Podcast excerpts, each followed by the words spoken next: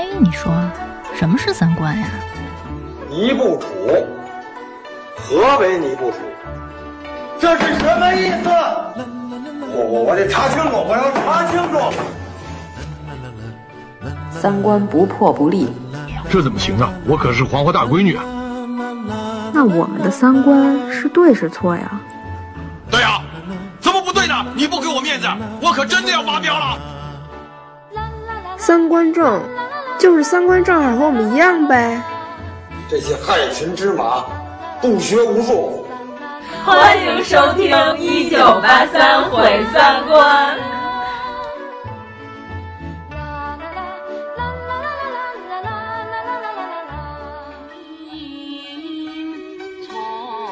我跟十二少吞鸦片寻亲自杀，约好手牵手走过黄泉，永不分离。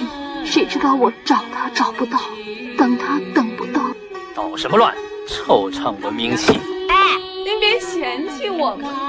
哎，别介，都是下九流，谁嫌弃谁呀？别意，起来吧，起来吧！全北京的大街小巷都支棱着耳朵，等着听霸王和虞姬出场呢。什么叫圣代元音呢？这他妈就是。是大家好，我是阎摩罗。大家好，我是王粗俗。大家好，我是妖精尾巴。哇塞，妖老师来了！证明我们这期就是要录李碧华了。然而又是远程录制的一期，见不了面。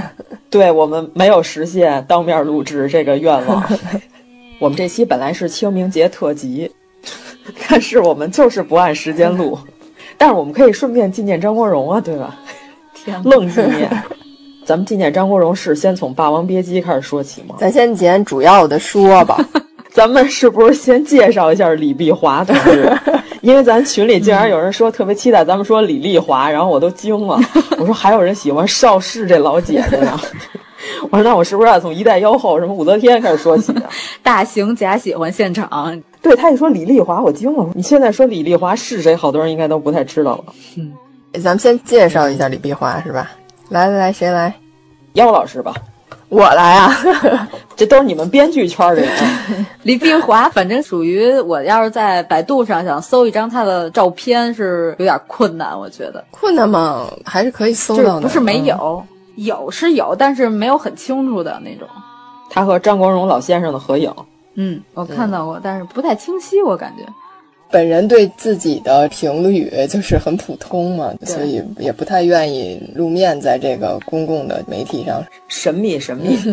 五九年出生在香港的一个著名女编剧，反正你现在要是百度吧，你打开的所有那些李碧华的图，基本上都是一女歌手，然后愣放在百度百科里冒充李碧华的真人照片儿，重名重姓，人那个是一歌手。就本人其实也没有说不好看什么的，就是小家碧玉的那种感觉的。这是他年轻的时候唯一的一张留存于世间的照片，我们 我不能找着的。他肯定他自己有好多别。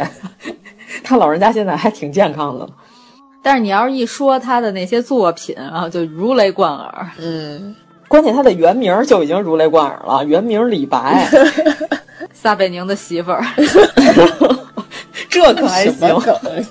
唐朝著名词作家 兼撒贝宁的夫人，兼香港著名编剧李碧华，什么破梗？这仨人都能连着说，可还行。就是因为他原来最早的那些小说，其实都是在《东方日报》上连载的，大部分是短篇啊，就是稍微有一些中篇或者长篇的是连载。当年如果在报纸上连载的那些和现在不太一样，估计跟金庸老先生差不多。后来也是自己又重新改了大部分的剧情。反正大姐就是特别神秘，就是我们对李碧华的评价一直都是老妖婆，对吧？反正我对李碧华评价是老妖婆，因为她写的文全是那种妖里妖气的风格。妖里妖气的风格，然后写人间的烟火，我觉得她的作品烟火气还是挺重的，写的人都特别左，就是全都特别 愣，认准了一件事儿之后就轻易不改变，轴呗都挺极端的，对对，确实都是极端的那种，因为可能为了保持这个戏剧的冲突性吧，所以人物性格都是比较极端化的。嗯，哎，咱们这期本来是清明特辑，然后咱们竟然这么正儿八经的分析李碧华。然后后来不是说错过了清明，要不然搁到中元节。后来我说中元节有点远。不是李碧华，著名女作家，人家还活着呢，咱们怎么老往这方的这方向上讲啊？好好的，好好的，来吧，咱们先从最大名鼎鼎的开始说起吧。因为咱们这期本来是说的李碧华的小说改编的影视作品，他的那些其他的短片，我们可能捎带脚的说说。那咱们最大名鼎鼎的、最著名来的，就是而且跟清明节特别有关系的，必须得说《霸王别姬》。哦，嗯，我还以为是青蛇呢。啊别急跟清明节有什么关系？啊，清明节有关系？哦，对，是许仙跟白素贞是在清明节那天碰见的。可以，可以，可以，可以，这俩都可以。咱们先从纪念哥哥开始。嗯、哇塞，这都能联系上，你真是个小机灵鬼。要是让你办一台跟清明有关系的晚会，估计肯定也特别热闹，办的活色生香。行，这不是李碧华最早的一部，因为那天我给严老师跟妖老师都列出来了李碧华所有的影视剧，嗯，结果我们发现一九八二年的《父子情》，咱仨一个都没看。后来你们都补了吗？放弃了。现在网上还能找到资源吗？能，我找着了，但是就是没看。啊、嗯，方玉萍导演的。哎，李碧华的小说里头很少有写父子情的，你发现了吗？嗯、他老写那些痴男怨女，俩人互相抽嘴，然后折磨对方，都是老不死的。但是他好像写这种父子情什么的特别少。嗯，朱自清写的比较多。对对，主要是买橘子。对，以至于现在只要你想占别人便宜，然后当一个祖安爸爸的时候，就去买橘子送给别人。对，祖安大舞台有妈你就来，为什么又要开始？好好的，好好的。其实根据李碧华的原著小说改编的最早的一部，你看不是《霸王别姬》，但是最著名的应该就是九三年的《霸王别姬》了、嗯。对，一说到九三年的《霸王别姬》，我们先来说一下八一年其实还有一版，我看了，对，就是邵氏拍的有一版，但是它的规格就是按那种。电视电影的规格拍的，所以跟九三年这版就情节上也不太一样，就是改动还是挺大的。这个就是必须得说一下啊，这个有一个故事是什么呢？当年《霸王别姬》咱们内地版的编剧不是芦苇吗？嗯，芦苇因为这个编剧编的十分成功，李碧华看完了之后，竟然重写了自己《霸王别姬》的小说，嗯、把这本书一下增加了一半的剧情。大家都知道这事儿，但是原版《霸王别姬》在它改之前呢，我没看过，只能根据那个电视剧来判断它原版的内容到底是什么样。原版的是没有那么强的戏剧冲突性，然后也没有那么浓重的中国的这种传统的美学的这些文化在里头，冲突性比较弱，然后故事情节更平实一点儿，结局也没有那么的悲壮。但是现在这版的小说结局其实还是特别平和的走了。嗯、其实我挺喜欢现在这小说结局的，嗯、我觉得电影里的这个结局特别陈凯歌，你知道吗？或者说特别陈凯歌的父亲。对，好多人都谣传说这电影根本不是陈凯歌导的，是陈凯歌的爸给他导的。因为之后陈凯歌再也没有导出这么一部灿烂的电影。但是陈导的这个。导演功力还是有的，嗯、他主要问题是他的编剧功力是没有的，但是他老想当个编剧。我觉得是他的初心变了。他一开始做电影的时候，他是站在电影本身的角度，他去考虑的是人物角色，然后故事情节发展的这完全是服务于整个电影这个结构的。但是他现在越来越就老想表达自己，老想。把自己的这个主观的这种情绪展现到这个他的电影里来，所以就特别影响他现在这个作品的这种质感。反正陈导就是老想证明自己小学语文作文得过满分儿，就我我感觉他是这样，就是你不用证明这件事，我们知道你得过满分了，然后你能不能把你这个编剧的笔 扔在地上交给别人？他编剧真的太烂了，《道士下山》徐浩峰原著。嗯 写的那么灿烂，他竟然能给编成这样，嗯，咱们以后说徐浩峰的时候再好好说。说非常失败的感觉，简直是无比失败，嗯、让好多人都以为《道士下山》原来就写成这样。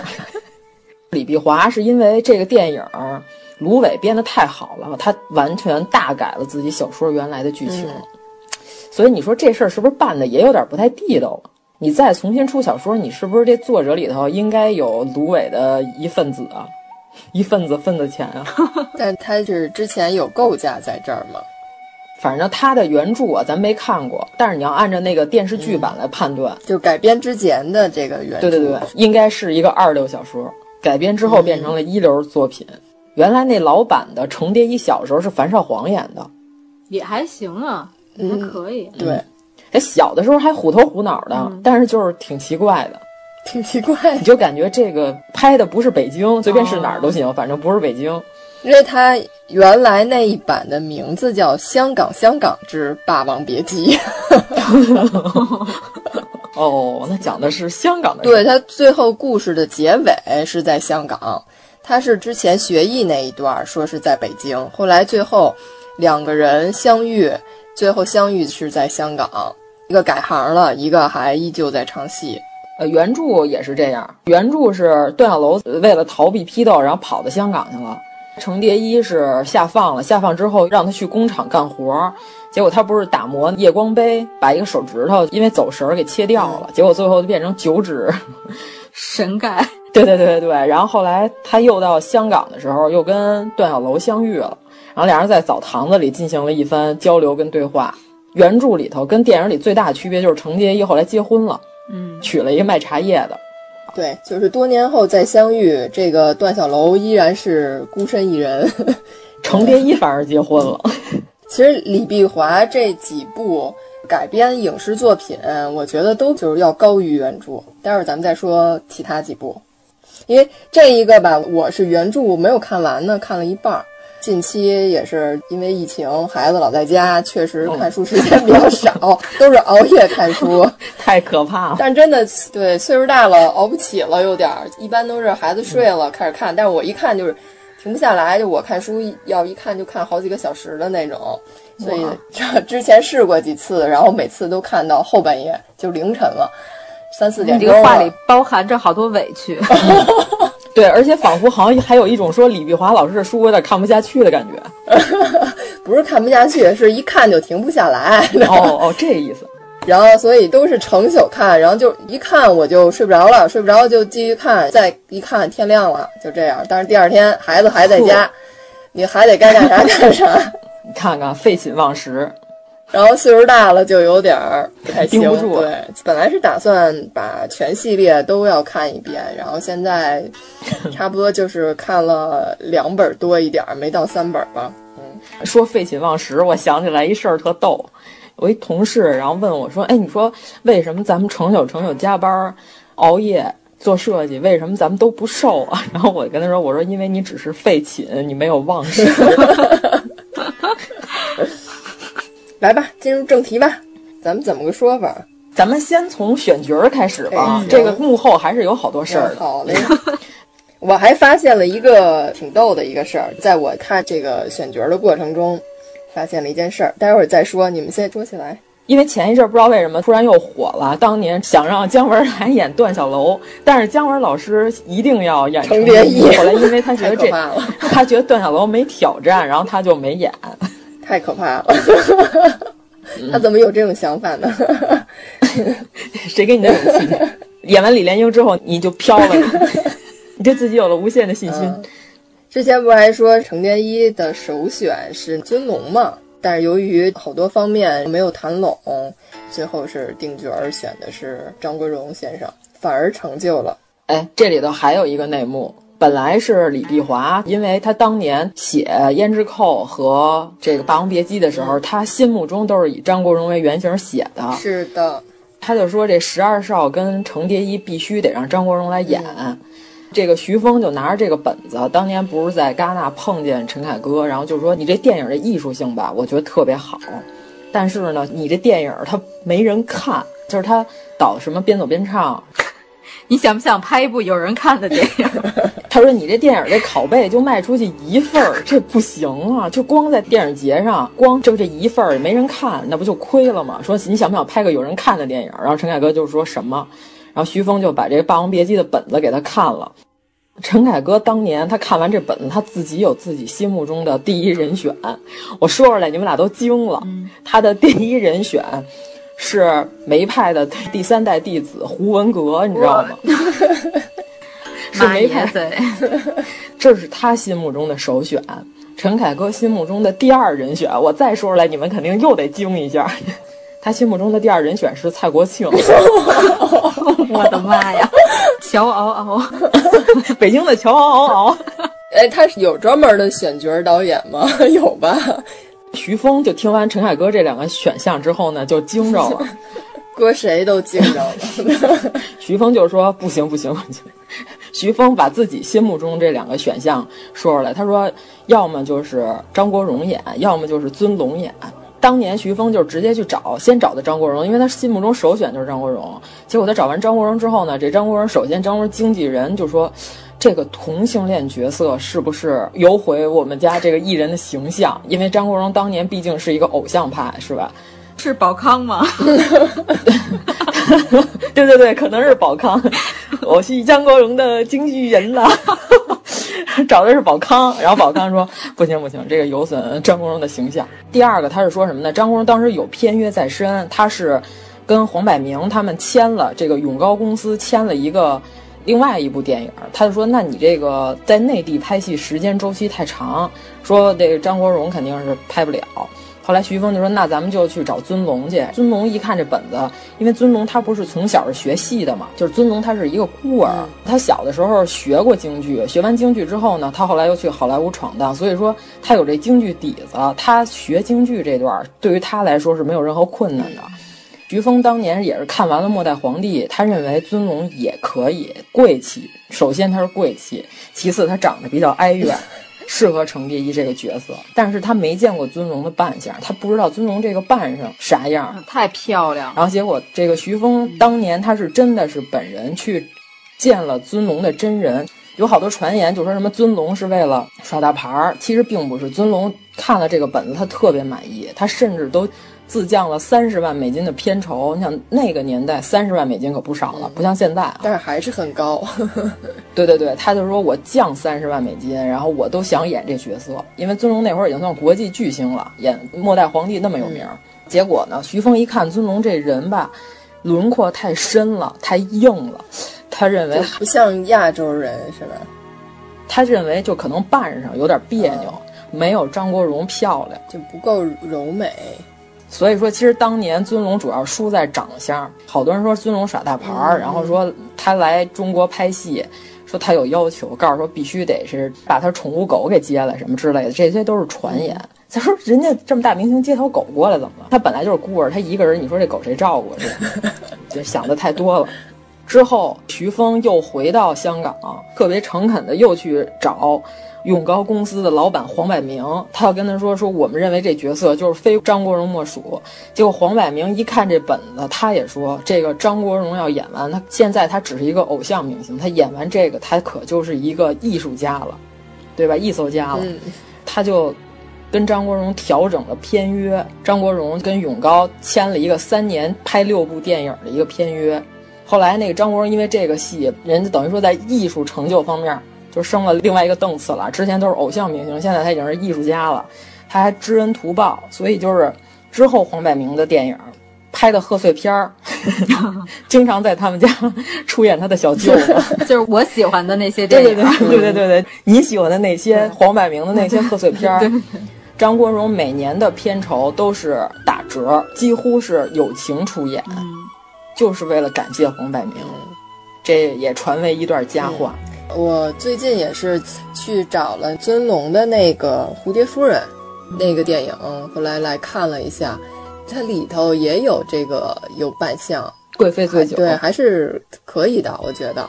而且她演的女人的那种媚态真的是太美了，有一个撩帘让那个谁点烟的那个动作，就是太经典了，太漂亮了，真的就是女性。嗯。人家京剧身上还是有功底，有功底。哎，随便插播一下啊，鬓边不是海棠红，你们俩看了？我看了一个片花，但是我就他没播之前，我就去看了这个宣传片了，我就有点提不起兴趣，后来也一直也没有追。严老师呢？他们不是 P 了一个郭德纲和于谦那个鬓边不是帮个红吗？那我也看了。那个太好，那版不错。对 告诉说，出租车司机问这片演的什么呀？他说：“嗨，演的就是德云社的事儿，就有一个人要改革相声，然后好多人都不让他改。”然后有一大款老捧他，那大款就是于谦。我觉得这设定还可以。这个尹正吧，他老认为自己是张国荣在世这个事儿、嗯、不太行。我去，他这个身段，哎，网上有一张张国荣的动图，就是他叼着一颗烟在片场，嗯、当时没有穿上戏装，只是在等工作人员准备的时候。便服。对他打了一个云手，那个能看得出来，就是他自己在片场对在揣摩，在准备进入角色。嗯、这个一看张国荣这身上就是已经有很瓷实的京剧功底了。嗯、但是这个尹正，哎，这个咱们群里头有一个群友，我呃我忘了是谁说的了，人家有一个特别精品的评价，告诉说尹正身上一门没有，就是一门没有。他还是演他的浩南去吧，而不是还是山鸡呀？我忘了，山鸡哥哥，哦、山鸡就是特写是挺美的，反正我看两眼特写吧，也得找一些角度，可能就是您要是演一名角儿吧，就是他定格镜头有几个还可以，嗯、但是动起来之后就不太行了。嗯，但是你要是尬吹呢，那是您的自由，是吧？我们不想尬吹。嗯，你说你这一人物设定，你是一个名伶，是吧？你你。你瘦不下来，这成何体统？体统。这原文小说我也看了，这原文小说里头，您演这商老板可不是这您这大发面馒头这身材。哎，他们有人不是还拿程派老祖先来相比吗？哇塞，你可别糟践程砚秋了，真的。就是你瘦不下来，你才临时翻。哎，咱们找找中国京剧历史上有没有瘦不下来的胖子？哎，程砚秋仿佛是。那咱们就说，咱们致敬了程砚秋。您这种先开枪后画靶子的行为，真是让我不齿。我跟你说，如果你要为了角色瘦不下来，那就是不敬业的表现，对吧？你要是想标榜你这是个正剧，就是你要说我们偶像剧，我就腐剧，我不认真，我就玩票，我乱演。你自己有自己的标准。如果你要是标榜的是说我是正剧，我好好演，那你就踏踏实实的把你的肥减下来，是吧？让你这个脸不要这么大。确实不行，上镜真不好看。红了以后吃的太好了，就可能女装贴片子，那脸蛋子还能遮上点，可能效果就还可以看。对，就是素脸的时候太难看。但是我看里头有一个镜头扮相是五声的扮相，是吧？然后就不太行。啊，他还有五声扮相的，我不知道，好像是有一个，有一个是五声的扮相，反正他那里头时而青衣，时而花旦，我就看半天，我不知道商老板唱的是什么行当，清淡，可以，可以，可以，可以，花山，花山，花山，嗯，他可能原型是王瑶清，我跟你说吧，什么都唱，通天教主，行了吧？多高评价，可以吗？就尹正的粉丝，反正我不太行，不太行。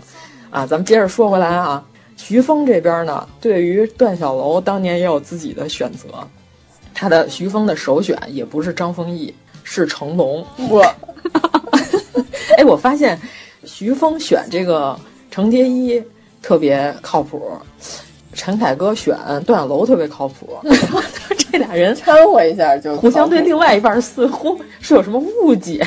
对，成龙是京剧戏班出身的，但是成龙演段小楼实在是不太行，我都不能想象张国荣跟成龙大戏是什么样。段小楼上蹿下跳的，我段小楼可能一会儿要要骑独轮车上，把这自行车座拆了，然后凌空蹬骑自行车。对 我想象不出来，你知道吗？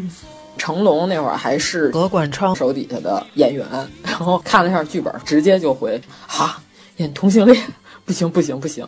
你想证明那个时候社会不是很开放，嗯，双方都有拒绝。你看香港，按说应该已经比大陆开明了吧？嗯，也没有成功的 能接纳这个角色。嗯、张国荣还是反复思量接了下来，嗯、最后就是定了是张丰毅。对，你要这么说，其实还是贾志国比较开明。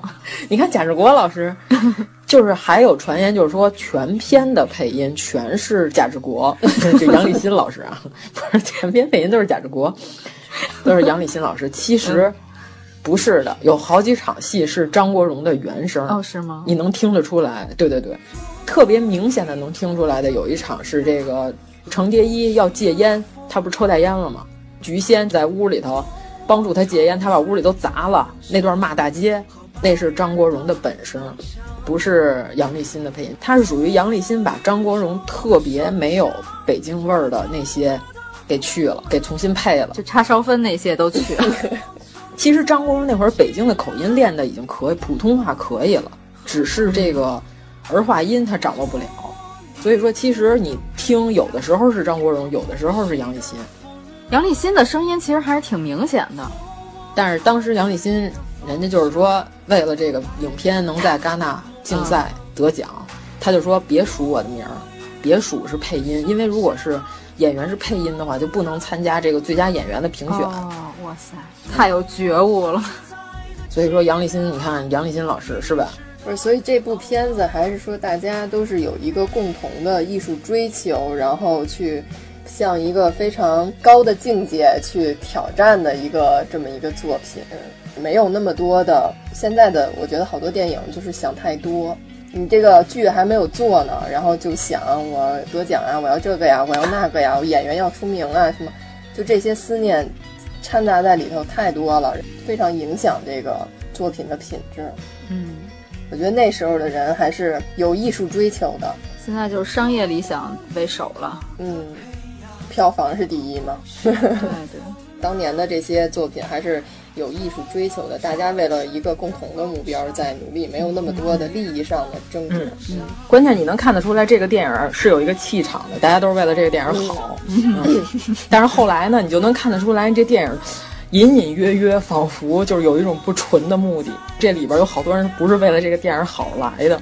这个电影我看网上有好多人啊，就是还在问说，这电影当年内地是不是没上映？还在这说这种电影内地不可能上映。哎呀，要是说这个年轻人啊，过于年轻，对吧？九三年可能大部分 咱们听众可能都没有出生。这个电影在内地是上映过的。看过《我爱我家》的都知道，贾圆圆同学 在北京的首映礼上，对吧？差点没崩溃，就为了看看张国荣本人。张国荣的经纪人宝康还亲自来接见了他。这个是反映了实事儿啊。这个《霸王别姬》在内地当年是同步上映，九三年的时候。嗯嗯，然后那会儿也挺开放的啊。搁现在、啊、对，而且还有当年的海报啊，当年的这个介绍就是荣获第四十六届戛纳国际电影节金棕榈大奖《霸王别姬》，海报上怎么写的？异性恋、同性恋，生生死死无悔恋，夫妻情、兄弟情，恩恩怨怨不了情。你看看当年多么的开明！我跟你说，九三年绝对是中国改革开放之后的这个文化的黄金时代，嗯、可以这么说。嗯嗯。我还记得第一次我跟凯哥见面是在香港，他那个时候住在一家饭店，然后我第一次见面的时候，我觉得他非常有才华，因为我们大家都知道这部电影是比较敏感，因为描写的是一个同性恋的故事，那所以他对我说的一句话，我觉得非常的感动。他说现在是九二年，不是二九年，那所以应该是不会像从前那么敏感。现在都减了哈，好多都不允许。现在你说海报上允许出现这样的词语吗？不允许吧？现在连火车上小报上都不能出现这样的词语了。这九三年《霸王别姬》首映是在上海啊，大光明电影院首映。然后说当时张国荣穿了一身白色西装出席了首映典礼，这个现场的观众就是围着张国荣，已经把张国荣所有的西装扣都给撕掉了。张国荣后来的合影照片，西装外套都是敞着的，对，所有的扣都揪下来了啊！张国荣也是被这个观众的热情所震惊，就没想到我在内地原来有这么火。现场的时候有一个空中绣球，这个掉下来让张国荣接在手里的这么一个环节，而张国荣拿着这个绣球呢，他就是想说抛给现场的观众。结果他一抛这绣球，现场观众就疯了。嗯、就是他把这个绣球往下一扔呢，你想这个绣球一般是一个红绸子扎起来的，对吧？咱那会儿流行这个。然后张国荣把这绣球往底下一扔，所有的观众就开始抢这个绣球。然后最牛的就是，我不知道为什么现场有观众随身携带剪刀，提议说咱们把这个绣球每人剪一小块拿回去 做纪念。所以现场有很多观众分到了这个布片，拿回家作为纪念。你看这当年的粉丝也不比现在的这个 那什么啊。哎，对，但是你说现在要有安检，可能剪子是拿不到了。他说不知道为什么随身携带剪刀这个活动，遭遇预谋。哎，估计这大哥拿剪子是不是本来想现场把张工的海报给铲走？可能也是有这方面的思考。这个电影当时这个是编剧卢伟当年说的，他说这个《霸王别姬》，他说在内地放映的时候还有波折。呃，他第二次送审的时候，这个电影就是审查这个片子的人确实是没有允予通过。嗯，然后呢，结果这个投资方有招，想办法找到了邓小平同志的身边人，把这个片子直接给邓小平同志放了。传说中是邓林啊。亲自给这个邓小平观看了，观看之后，邓小平呢就说了一句呢，说什么呢？他说：“我觉得没什么。”他说：“改改可以放。”哎，就这一句话。嗯，本来北影厂的这个厂长程志谷都已经开始写检查了，写检查了。本来是准备要交了，结果邓小平的批示下了，说这个电影可以播，可以放。所以，我们内地的所有的这些观众们，可以在电影院里看到《霸王别姬》这部电影，就是背后还有一个这样的故事。但是我们今天说有些情节可以说吗？说完了以后能播出来吗？嗯，到时候再说吧。啊，嗯，挺好，挺好。嗯。然后我们说一说这些演员吗？那咱们说说这电影吧。啊，说说这电影本身吧。从哪说起？哎呦，蒋雯丽演太好了！哎，蒋雯丽演的真好，演那个暗娼，嗯嗯，暗门子，对吧？就不是很高级的妓女。咱以前说过那梗吧，就是我说巩俐 不像姚姐儿，巩俐的粉丝在我的微博里，哎呀，这个追着骂我呀。真是 力证巩俐比蒋雯丽像姚姐儿，然后我就同意他，我说行，我说巩俐比谁都像姚姐儿，她就是姚姐儿，行了吧？你说说，这不是有毛病吗？哎，我自己微博我发表这么一个我个人的看法，我用的是真名，当年我不知道微博上有这种神经不能打本名，都得打拼音缩写这种陷阱，你知道吧？我就写了一巩俐跟蒋雯丽的全名。我就分析这段，我说蒋雯丽这个眼睛好看，像妖精儿。陈凯歌他当时也说，他说蒋雯丽不是当时还上大学呢吗？他还没毕业呢。那会儿蒋雯丽是个大学生，你知道吗？他说他从来没见过一个女演员黑眼仁这么大。哦，这个那会儿没有美瞳啊。他说白眼仁这么少。他说这眼睛一看就勾人，可以演程蝶衣的妈，请他来客串了一下子。给人非常深刻的印象，就是他给关师傅一下跪，对那姿势，S 型下跪，就是大家好好回去再看看。哎呀，这个跪简直太好。然后斜着眼儿那样说话，怎么着都成。对，但是他这成跟沉，这个前后鼻音可能蒋雯丽老师还是没有掌握好啊。但是我特喜欢那个关师傅说那句，都是下九流，谁瞧不起谁呀？好词儿，嗯，这词儿神来之笔，一看就是芦苇写的。直到现在，我好多时候骂人，我都特想说，都是下九 流，谁瞧不起谁？我就写了这么一篇分析。巩俐老师的粉丝，哎呀，在我的微博底下疯狂的骂我，真是让我，我都不知道巩俐还有脑残粉，你知道吗？脑残粉在哪都可能出现。嗯，首先他是巩俐的粉丝，其次他是个脑残。他的意思是什么呢？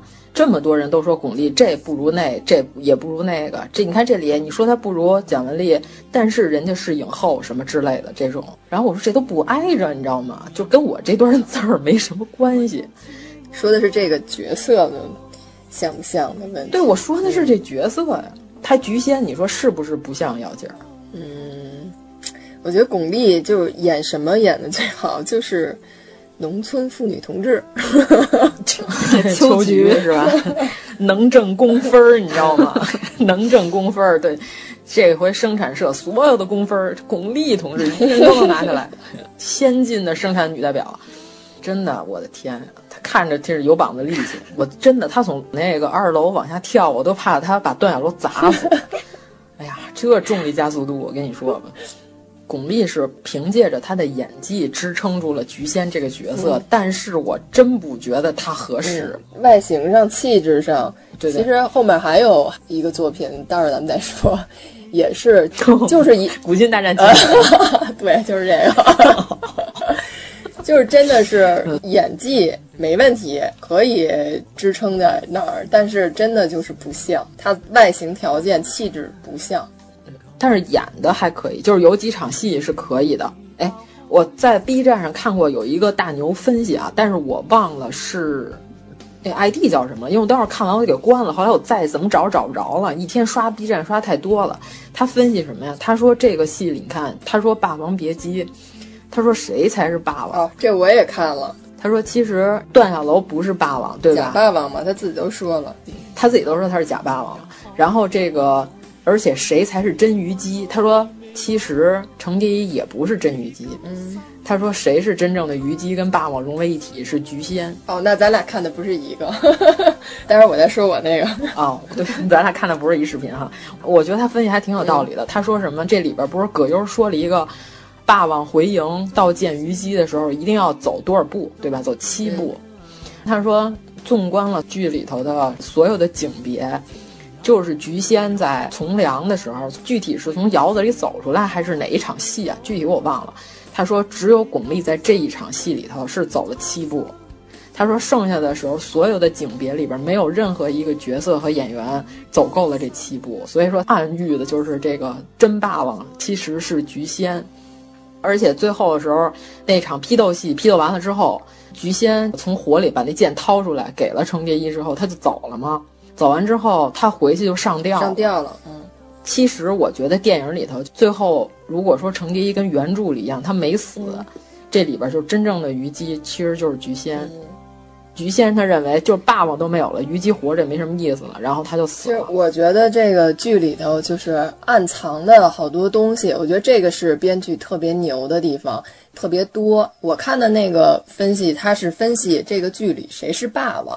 段小楼肯定不是霸王，他是假霸王，他自己也说了，说我是假霸王，你是真虞姬。说菊仙是霸王吗？说菊仙也不是，他是程蝶衣的情敌，他也不是霸王。真的霸王是谁？其实是程蝶衣。他那个有一场戏，他跟小小赖子俩人不是跑出去偷跑出去了吗？偷跑出去，后来就到了一个戏楼去看戏，就看一个已经成角儿了的戏子在演戏。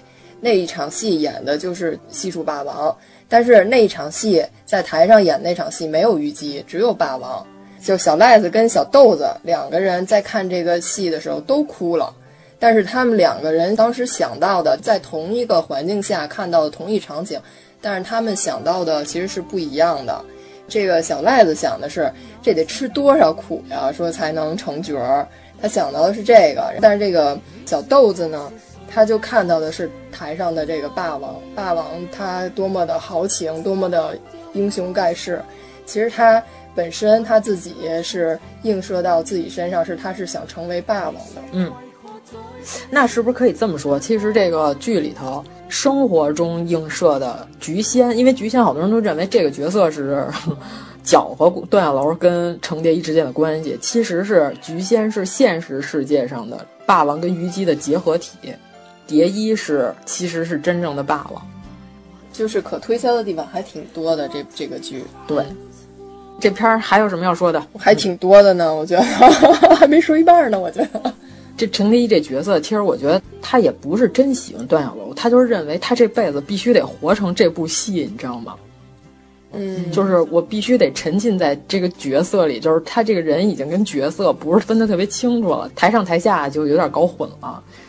那帮学生闹革命，他们俩在照相馆照相那场戏，下来之后，在这个黄包车上，段小楼不是说这帮学生就是瞎胡闹，然后程蝶衣就来了一句说：“刚才领着喊的那个嗓子还可以，唱武声还不错。”就是就是你感觉程蝶衣这人活在自己的世界里，嗯，对对对，跟一般人不太一样，艺术家就是他关注点都，他不是给日本人唱戏了吗？当然说民族大义，这肯定没错啊。然后程蝶衣关注的什么？他说这个青木是懂戏的。段小楼啐他脸上一口唾沫。程蝶衣同志，这确实是在他的世界里，人世间的是非并不是很重要，所有事儿都是要跟这戏有关对他已经不在乎感觉他并不在乎人世间的这些事儿。其实说有后面那一段，他心中的这种怨恨，不是因为时代带来的，他是因为就觉得菊仙搅和了他跟段小楼的这个关系，然后让他们没法再继续在舞台上有这种表现了。我觉得是这样的，他本身就活得特别。怎么说呢？就是活在自己的世界里，他并不在乎现实社会，也不被这个现实社会所裹挟。就有一场戏，就那个袁四爷，就他们在法庭上，不是后来就是说他叛国踢到那汉奸，就是说他给日本人演过戏，然后就上了军事法庭，然后就说他叛国嘛，判他死罪什么的。后来不是袁四爷出来替他说话吗？就是说了好多给日本人唱《牡丹亭》，当时唱的是《牡丹亭》嘛。说这是文化瑰宝，怎么到法官嘴里就变成淫词浪曲了呢？其他人所有人都觉得特别对，就是觉得程蝶衣是没罪的嘛。周围都已经被环境和时代裹挟的情况下，他依然保持的特别的自我。他说：“我就不活了，你就判我死吧。”说我是给他们表演了，因为他们就是懂戏的，就这样，他就活得特别独立的这么一个人。段小楼就说他什么不疯魔不成活。他这个剧不是就一直贯穿程蝶衣小时候就那句话老说不对吗？嗯、就是我本是男儿郎，嗯、不是女娇娥什么那句。嗯、这句是什么意思呀？是说他原来对自己的这个性别认知，对性别认知上的一个转换。就他一开始还是一直认为自己是男孩子，对，就是他转变不过来，他现在是演旦角儿。然后我看过一个分析吧，我觉得还挺有道理的，不算过度解读。他就是说，李碧华后来修改这个版本以后，就是因为这个芦苇参与到这个编剧以后，给他加了很多中国文化的色彩在里头，然后他又把这部书重新写了一遍，把这些东西又重新都加进进去。虽然说整部书和整个影视作品中没有提到程蝶衣具体是哪年出生的。但是从好多细节上，就比如说他写的一些哪年哪年，他这时候多大岁数了什么的，然后发生的一件事件呀、啊、什么的，从原文中去推，是可以推出来说这个程蝶衣是庚申年出生的。啊，然后呢，庚申年出生的呢，我爱我家大师记，他们也爱这么讲，具体必须得推出来，老夫到底是哪年参加的革命？说庚申年出生，然后从我们文化的这基础阴阳学、阴阳五行系统这个基础上来说，它就是一个叫石榴木这种命格，这都不是过度解读了。你你听着，我觉得说的还挺有道理的。说说这个石榴木呢，就是他这种命格的人，就是自绝之命，就是要自杀，就是要死的。而且呢，说金克木，金木相克，却共在阴阳同体，天人合一。就是说，说木要成器，就说因金而成。哎，他是不是偷听了我们说《西游记》？说他是。因金成器，就是说这木木头要经过这个金属的雕刻，它才能成器。哦、这块儿呢，说就是暗指着其中那个情节，就是段小楼拿那烟锅子捅他嘴，嗯、从那儿以后他就成器了。但是呢，既再见金，智毁其器。如果再继续下去呢，他就会就会毁掉。然后就是最后就是自刎了嘛，自刎，然后用剑嘛，剑也是金器嘛。就是有一种 宿命论在里头，但是我觉得其实这个有道理。为什么？因为我觉得这个李碧华的作品，就确实有很多这种宿命论的东西在里头。嗯、这个解读让我有点惊着了。我第一次听说从五行的角度上解释《霸王别姬》，这可有点厉害。然后哎，然后说这么推庚申年嘛，然后程蝶衣是属猴的，嗯、张国荣也是属猴的，他就是说这部剧。跟这个张国荣先生这个有关系的，嗯，就是也是有缘有缘分。对，也确实，当时李碧华是以张国荣为原型来写的这个角色。哎，新角度，我跟你说吧，嗯、这个周易影评，这是我 第一次听啊。这个有点像那天他们给我转了一帖，就是他们现在玩那动森，好多人自己在那儿盖营地，必须得符合这个风水。就是前照后靠，东高西低什么的。这个五行影评确实是我第一次听说，我震惊了。我觉得还挺有意思的，从另外一个角度来解读吧。而且我觉得这部剧它的基调就奠定了它会成为经典，它是一种古典的美学。就包括它的在光的运用上，你不觉得好几个镜头，这个光线照在这个人物的脸上，然后是特写镜头，特别像那个伦勃朗的画，就那种光源的那种效果，单一光源，但是又是一种不自然的人造光，非常的古典美学，嗯，所以我觉得就注定了成为经典的一部剧，嗯，反正陈凯歌在打光方面是没有问题的，主要是编剧问题是吧？请他放下笔。对对对对对，不当编剧，咱们就是都好商量。那这个咱们算说的差不多了。我还有一个那个什么要说，就是演这个小石头，嗯、就是石头童年的时候，嗯、就其实这两个角色、哦、每个人不都是有三个演员来分饰的吗？嗯、童年的时候，然后少年的时候，然后和成年的时候。是由三个演员来完成的，就这个小石头，就是他童年时候最小的那个时候，就那个谁程蝶衣刚来的时候的那个演员、嗯、叫费振翔，我知道是《鬼吹灯》的导演费振祥，对对呀、啊，是费振祥，龙岭迷窟的导演，假的，是他吗？对对对，是的，是的，是他本人，嗯、是他本人，他长那么秀气吗？他小时候，小石头不是小豆子。哦哦哦哦！吓死我了！是《鬼吹灯》现在高度好评的《龙岭迷窟》的导演。哇塞，是不是很稀奇？震惊震惊！真的。小小石头。对，然后他之前还演过那个新版的《红楼梦》里头的那个星儿，贾琏的那个心腹小厮。那我真没印象。嗯 就是去接那个尤二姐儿，尤二姐对接尤二姐时候，然后说王熙凤坏话的那个吧，应该是哦，如果我没记错的话啊。哇，那费正强导演这个岁数可是成迷，突然往前倒推了这么多，啊是啊，嗯。然后还有一个就是咱们之前在群里说过嘛，就演小豆子少年时期的那个尹志，嗯，嗯对尹志，我觉得他就是在拍《霸王别姬》的时候真的很漂亮，演旦角非常漂亮。他们家是梨园世家，五代梨园世家，哦、祖父是叫冠大元，是京剧老生，也是梨园里头比较有名的世家。但是他后来本人退出了京剧舞台，就是进入演艺圈了。其实还不如接着回去唱戏、嗯，然后给那个在后来的陈凯歌另外一部片子就《梅兰芳》中有个合作，就给黎明当舞台替身。对，因为黎明那京剧身上这架势更不行，就是这里边尹志演有一段戏抽自己大嘴巴、那个，啊，对对对，他是真抽，他是真的抽了自己十九个大嘴巴，他是真的抽自己的。他跑了以后又回来，小赖子上吊那块儿，对，跪在那个祖师爷牌位前面。后来他师傅就跟他说，只有自个儿能成就自个儿，因为那是他真的是自己抽自己，还挺敬业的吧。哦，还有一处，后来他们都成腕儿了以后，然后回去看他师傅。嗯，他师傅是编辑部 那个、哦、对老陈，老陈，陈主编。嗯，对对对对对，主编主编主编。回去看师傅，然后师傅又打他屁股那块儿。嗯，对，张丰毅也是真打，真拖，我觉得看着挺疼的。对，后来张丰毅的屁股上面还包扎了一下。嗯、我看网上有一个场记的照片，就他屁股真打破了。哦耶。还有一个，我不知道你们有没有发现，就是张丰毅去窑子里头找菊仙的时候，不有几个嫖客在调戏菊仙吗？嗯、那块里头有一个嫖客是黄磊，黄磊，真是黄磊、啊，对对对，真的是黄磊，我真的 觉得有点像，真的是没敢认，是黄磊。天哪，嫖客甲，嫖客甲。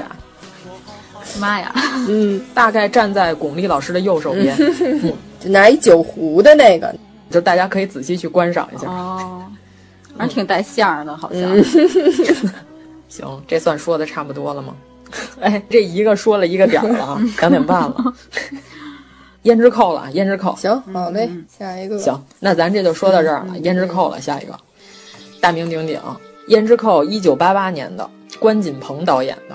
不是梅艳芳的第一个电影，但是梅艳芳这个时候才二十四岁，嗯、就她演的时候是二十四啊。这个电影上的时候，梅艳芳二十五了。我每次都说说什么演员没有阅历，演不好角色。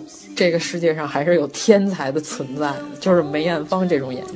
但我觉得她其实她二十四岁，按她的阅历来说也算有阅历了，因为她很早就到演艺圈来再来混了嘛，来做这一行了嘛。看尽了人世间的世态炎凉、悲欢离合了。嗯，出道太早。嗯、但是我就是觉得，按原著的描述啊，还是外形上，嗯，梅艳芳其实不是跟原著特别贴合，但是她演完了以后出来的效果还是非常好的。就梅艳芳其实她不是大美女，嗯、原著里头上来是一个名妓呀、啊，头牌呀、啊。万梓良他演的一报馆的一个，他女朋友阿楚是记者。他说他看见如花第一眼是真时髦，嗯、但是梅艳芳长得不太时髦，古典，就是老有一股特别惨的劲儿。哎，她演女鬼倒是确实挺适合的。哎，他演齐宣王也还行。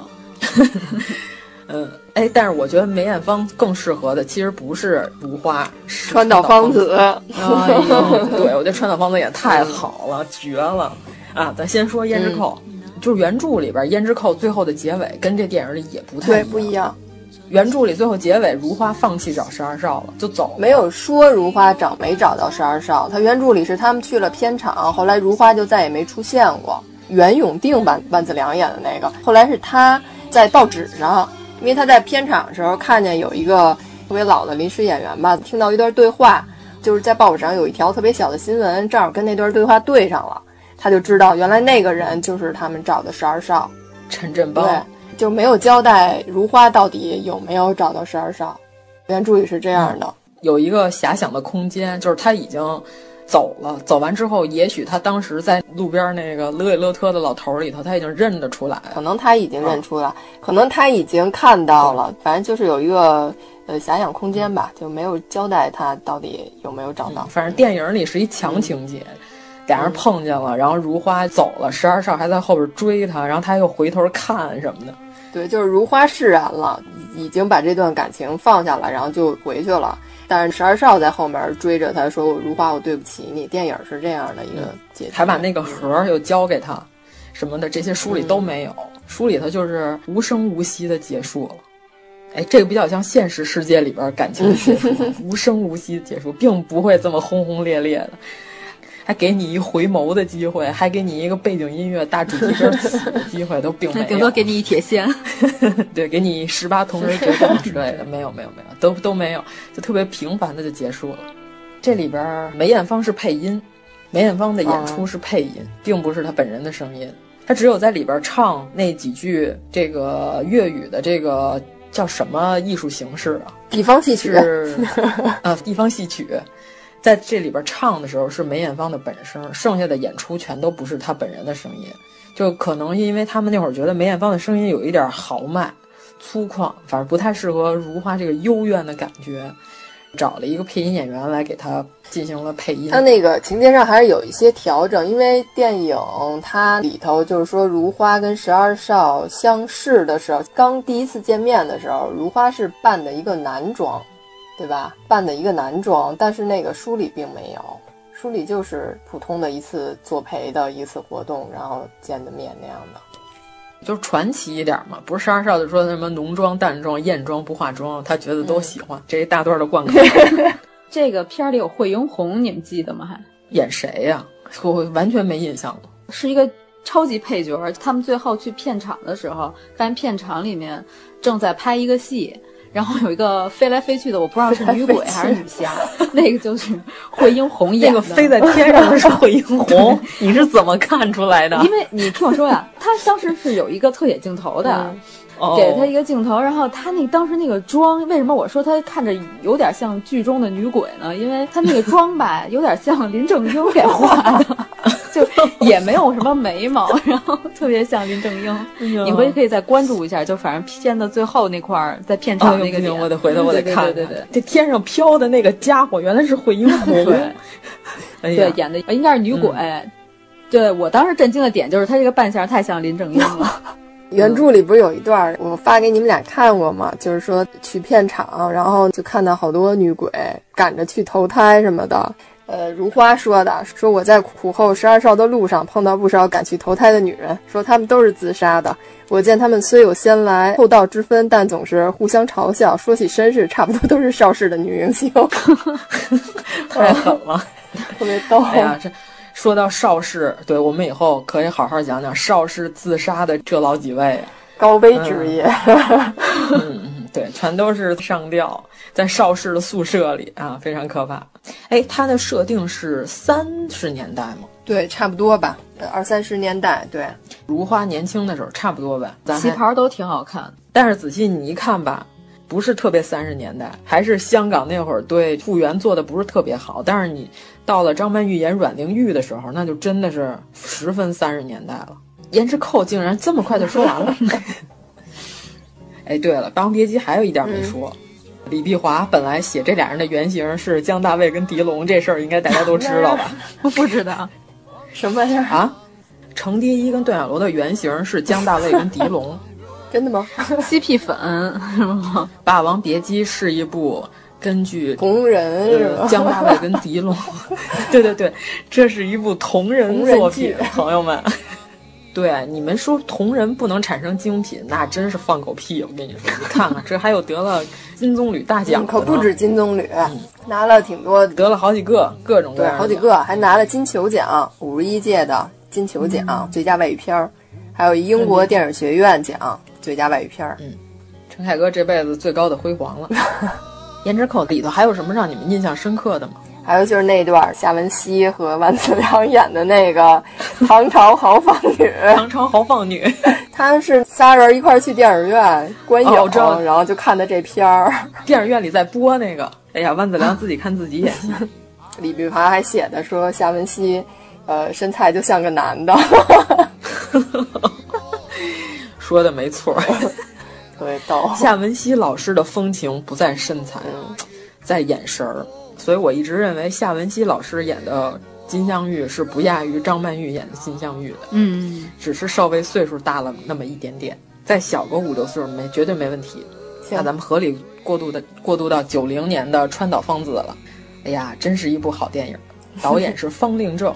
但我觉得这个电影里头，刘德华稍微有一点挑戏，就是他长得那么帅，就是跟原文中可能是相符的，但是感觉上还是他和别人不是一个次元啊，对，不配套。别人在演一部正剧，刘德华仿佛是要在演一个夺宝奇兵类的 徐克导演的他那部分的戏，反正就是刘德华不太配套，在这个剧里边，嗯，稍微有一点突兀，嗯。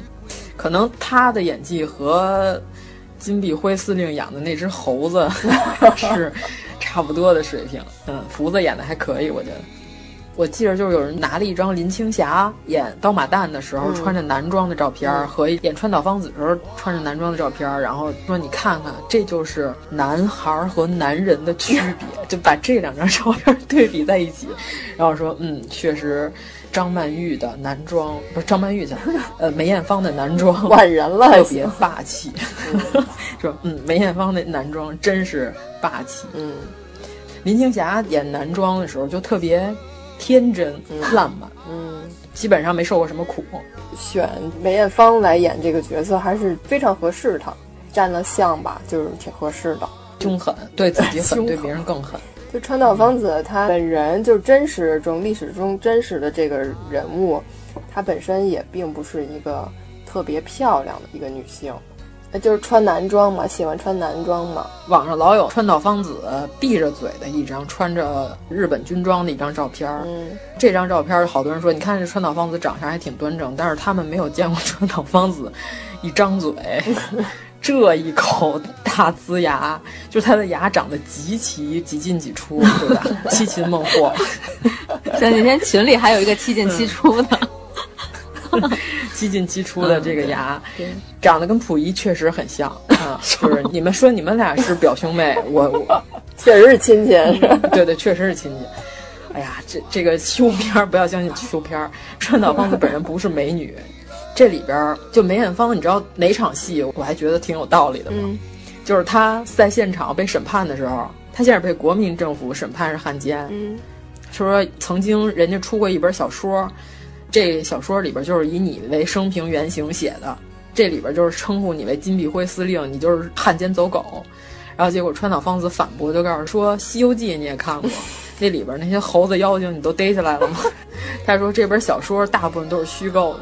但是后来他在这个我们正义的 解放之后的我们这个 政府之下，就不敢有这种反驳。嗯，哎，最后梅艳芳枪毙那场戏，我觉得演的特别好。嗯，就是她在挣扎，她在疯狂的挣扎，就那会儿能看得出来，川岛芳子是真怕死了。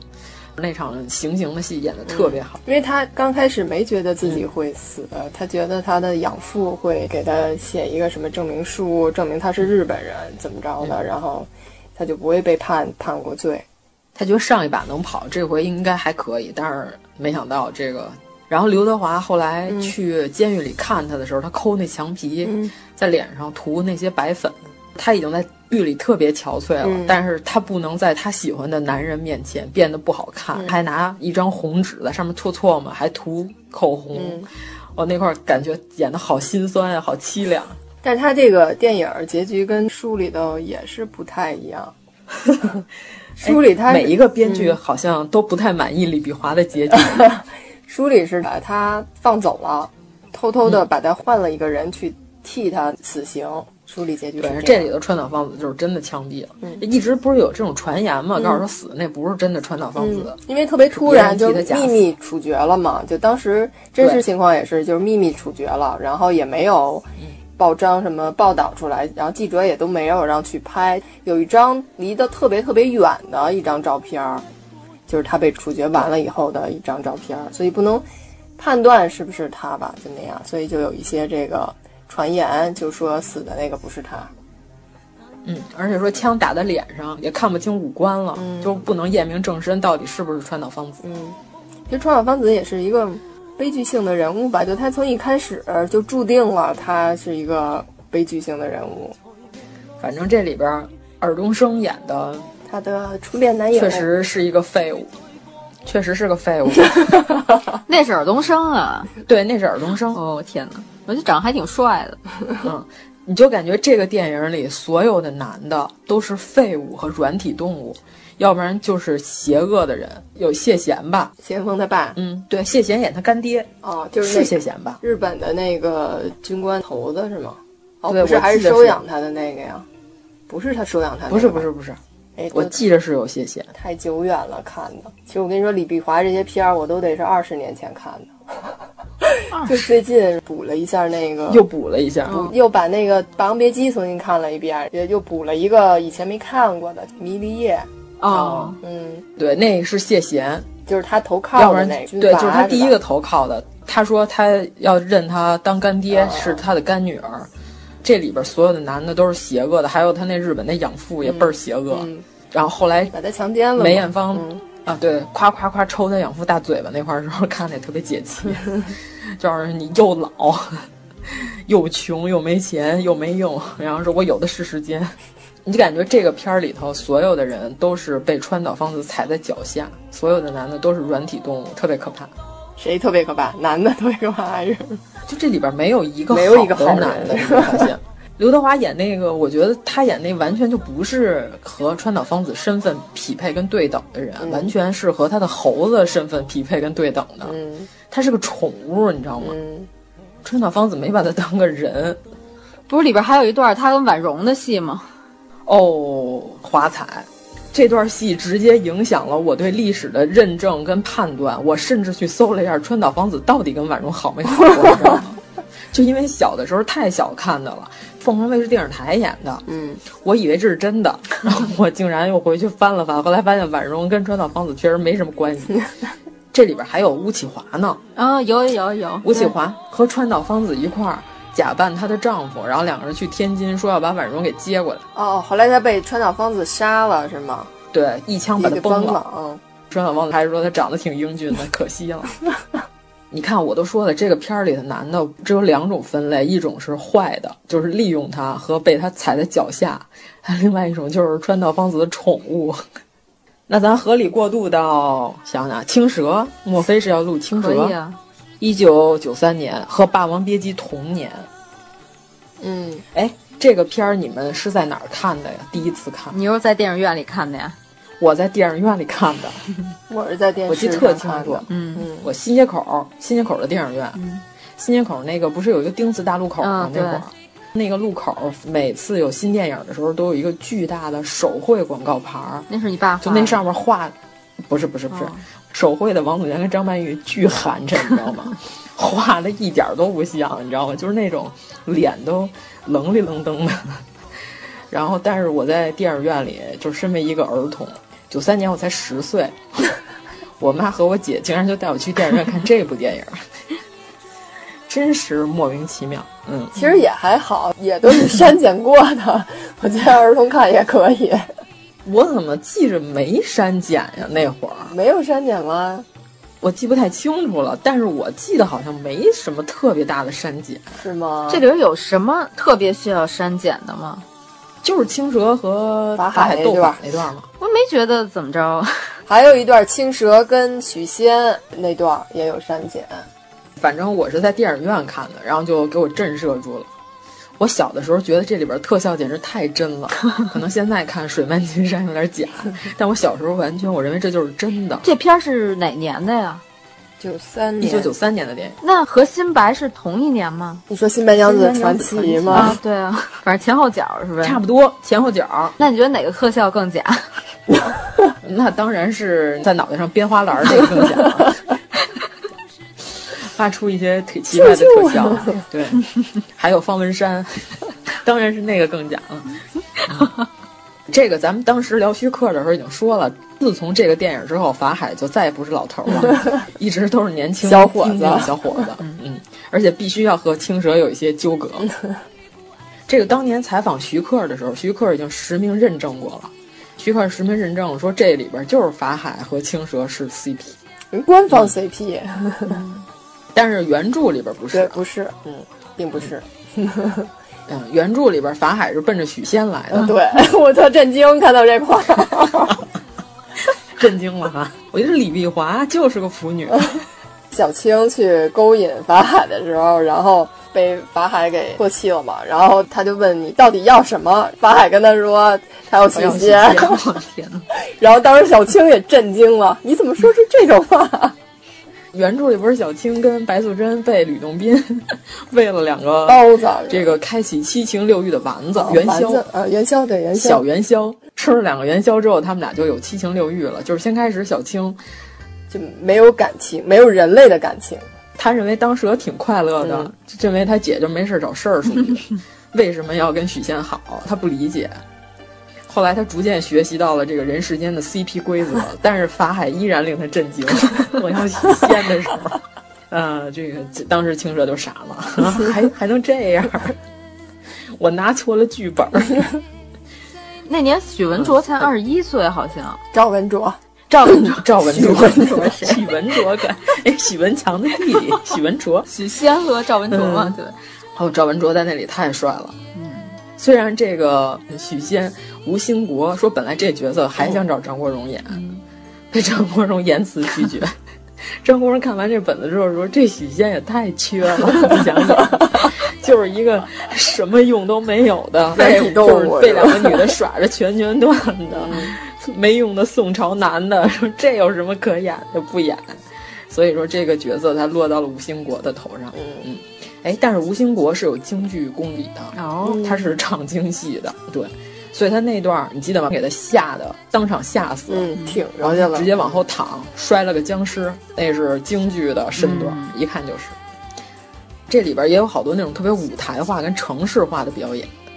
凡是白蛇在说假话的时候，他都用的是戏词儿的语气。他跟许仙，凡是他说真话的时候是正常的语气，正常语，正常语可以。我就说这个原著跟电影也还是差距，还差别还是挺大的，就改动还是挺多的。CP 都给改了，改动的地方还是挺多的。拆过 CP，但是就是我觉得原著是过于太痴男怨女了，我觉得改编完了挺好的。太奇情了，到这里边还有一点关于佛法的讨论了。你看法海一直境界一下提升上来了。呃，对，法海破除了心魔，然后最后小青的境界也提升了。小青就认为你们人自己都看不清楚这情是什么东西，你们还不如我们这些这个野生动物。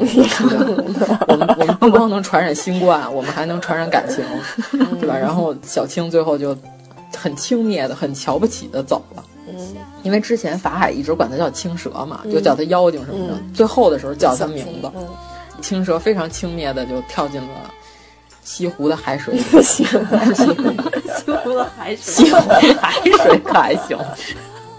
脑子抽了，想什么呢？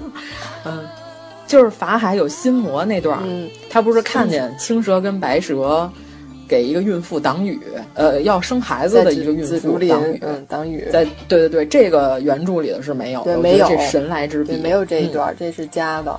这场戏是加对，直接给法海开启了这个新世界的大门，对吧？他之前脑袋上能冒这彩虹，后来 脑袋上开启了一道大门。因为之前他抓那个蜘蛛精，你记得吧？就那个老头儿，嗯，只要是妖就不行，就不能留你。嗯，一开始的时候，法海这个人他是有佛性的，但是佛性最高，他为什么一直不能真正的悟道成佛？我觉得就是因为他不能明白慈悲，真正的慈悲是怎么回事儿。电影一开始的时候，你记得吗？有一个镜头，法海在人世间走的时候，看到的都是那种。特别丑陋的畸形人，对畸形人，对。然后这个佛法里头不是讲究，就是你看见的什么，其实反映的是你的心境，就是心里头是什么样的，然后反映到就是你看到的这个世界就是什么样的。所以就那个时候，法海的心里是没有慈悲的，就看什么都是丑陋的。嗯，有一段法海不是在佛像前面自己参悟，结果出现了好多白色的妖魔。嗯，白色的妖魔有长长的尾巴。有有跟猴似的，当然是一个光头。我觉得这个隐喻太明显了吧？嗯，就是大家都应该知道这隐喻的是啥吧？嗯、可以说出来吗？不会被逼掉吧？你先说吧，说完了咱们再看要不要逼掉。啊，对，这这肯定隐喻的就是精子，这个没错啊。这其实也不用逼掉，我觉得。对，我觉得不用。这用逼吗？这不用啊。嗯、对，其中有一个还在他的裤裆里把脑袋伸出来，我觉得这个就是徐克生怕你们看不懂，就是老子再。再激烈一点，把这个画面 激烈一点。反正这个片儿从头到尾就各种暗示跟隐喻，嗯，还隐喻吗？我觉得不怎么隐喻，都挺明白的。对，我觉得就是明着，挺明白，明着暗示。而且这里边许仙真的是一个宋朝红世贤，就是扎的明明白白的。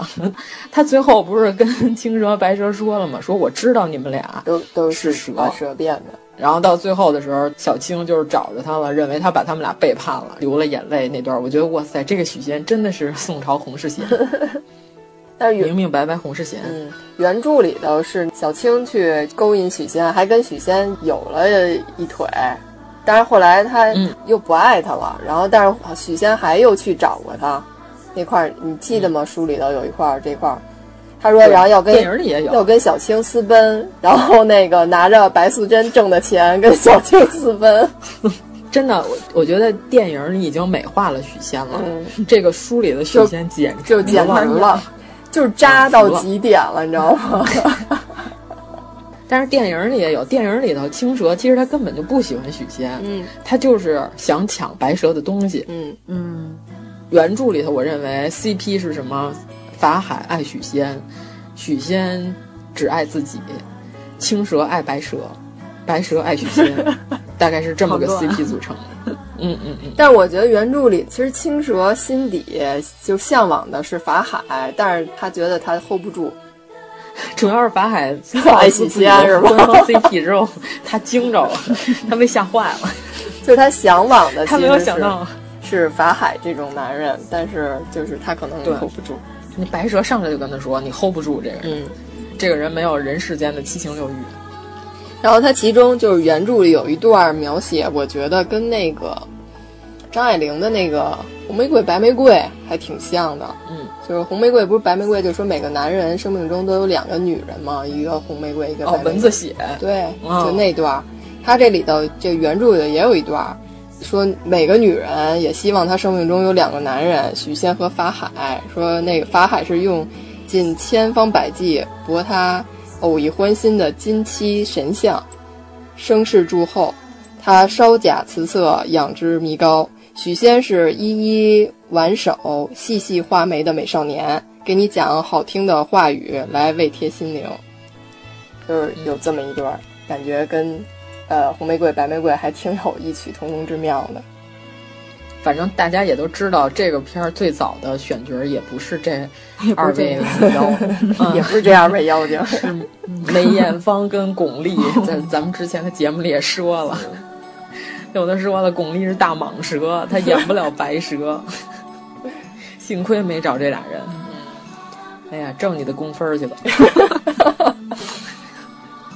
这个网上当时我看过有几张照片，有一张是他们在拍戏的时候，嗯、王祖贤跟张曼玉俩人打扮成妖精没有卸妆的样子出去买冰棍儿，嗯、然后俩人在这个冰柜旁边站着，等着这个老板给他们拿冰棍儿的时候，旁边有一堆围观群众在那看这俩人。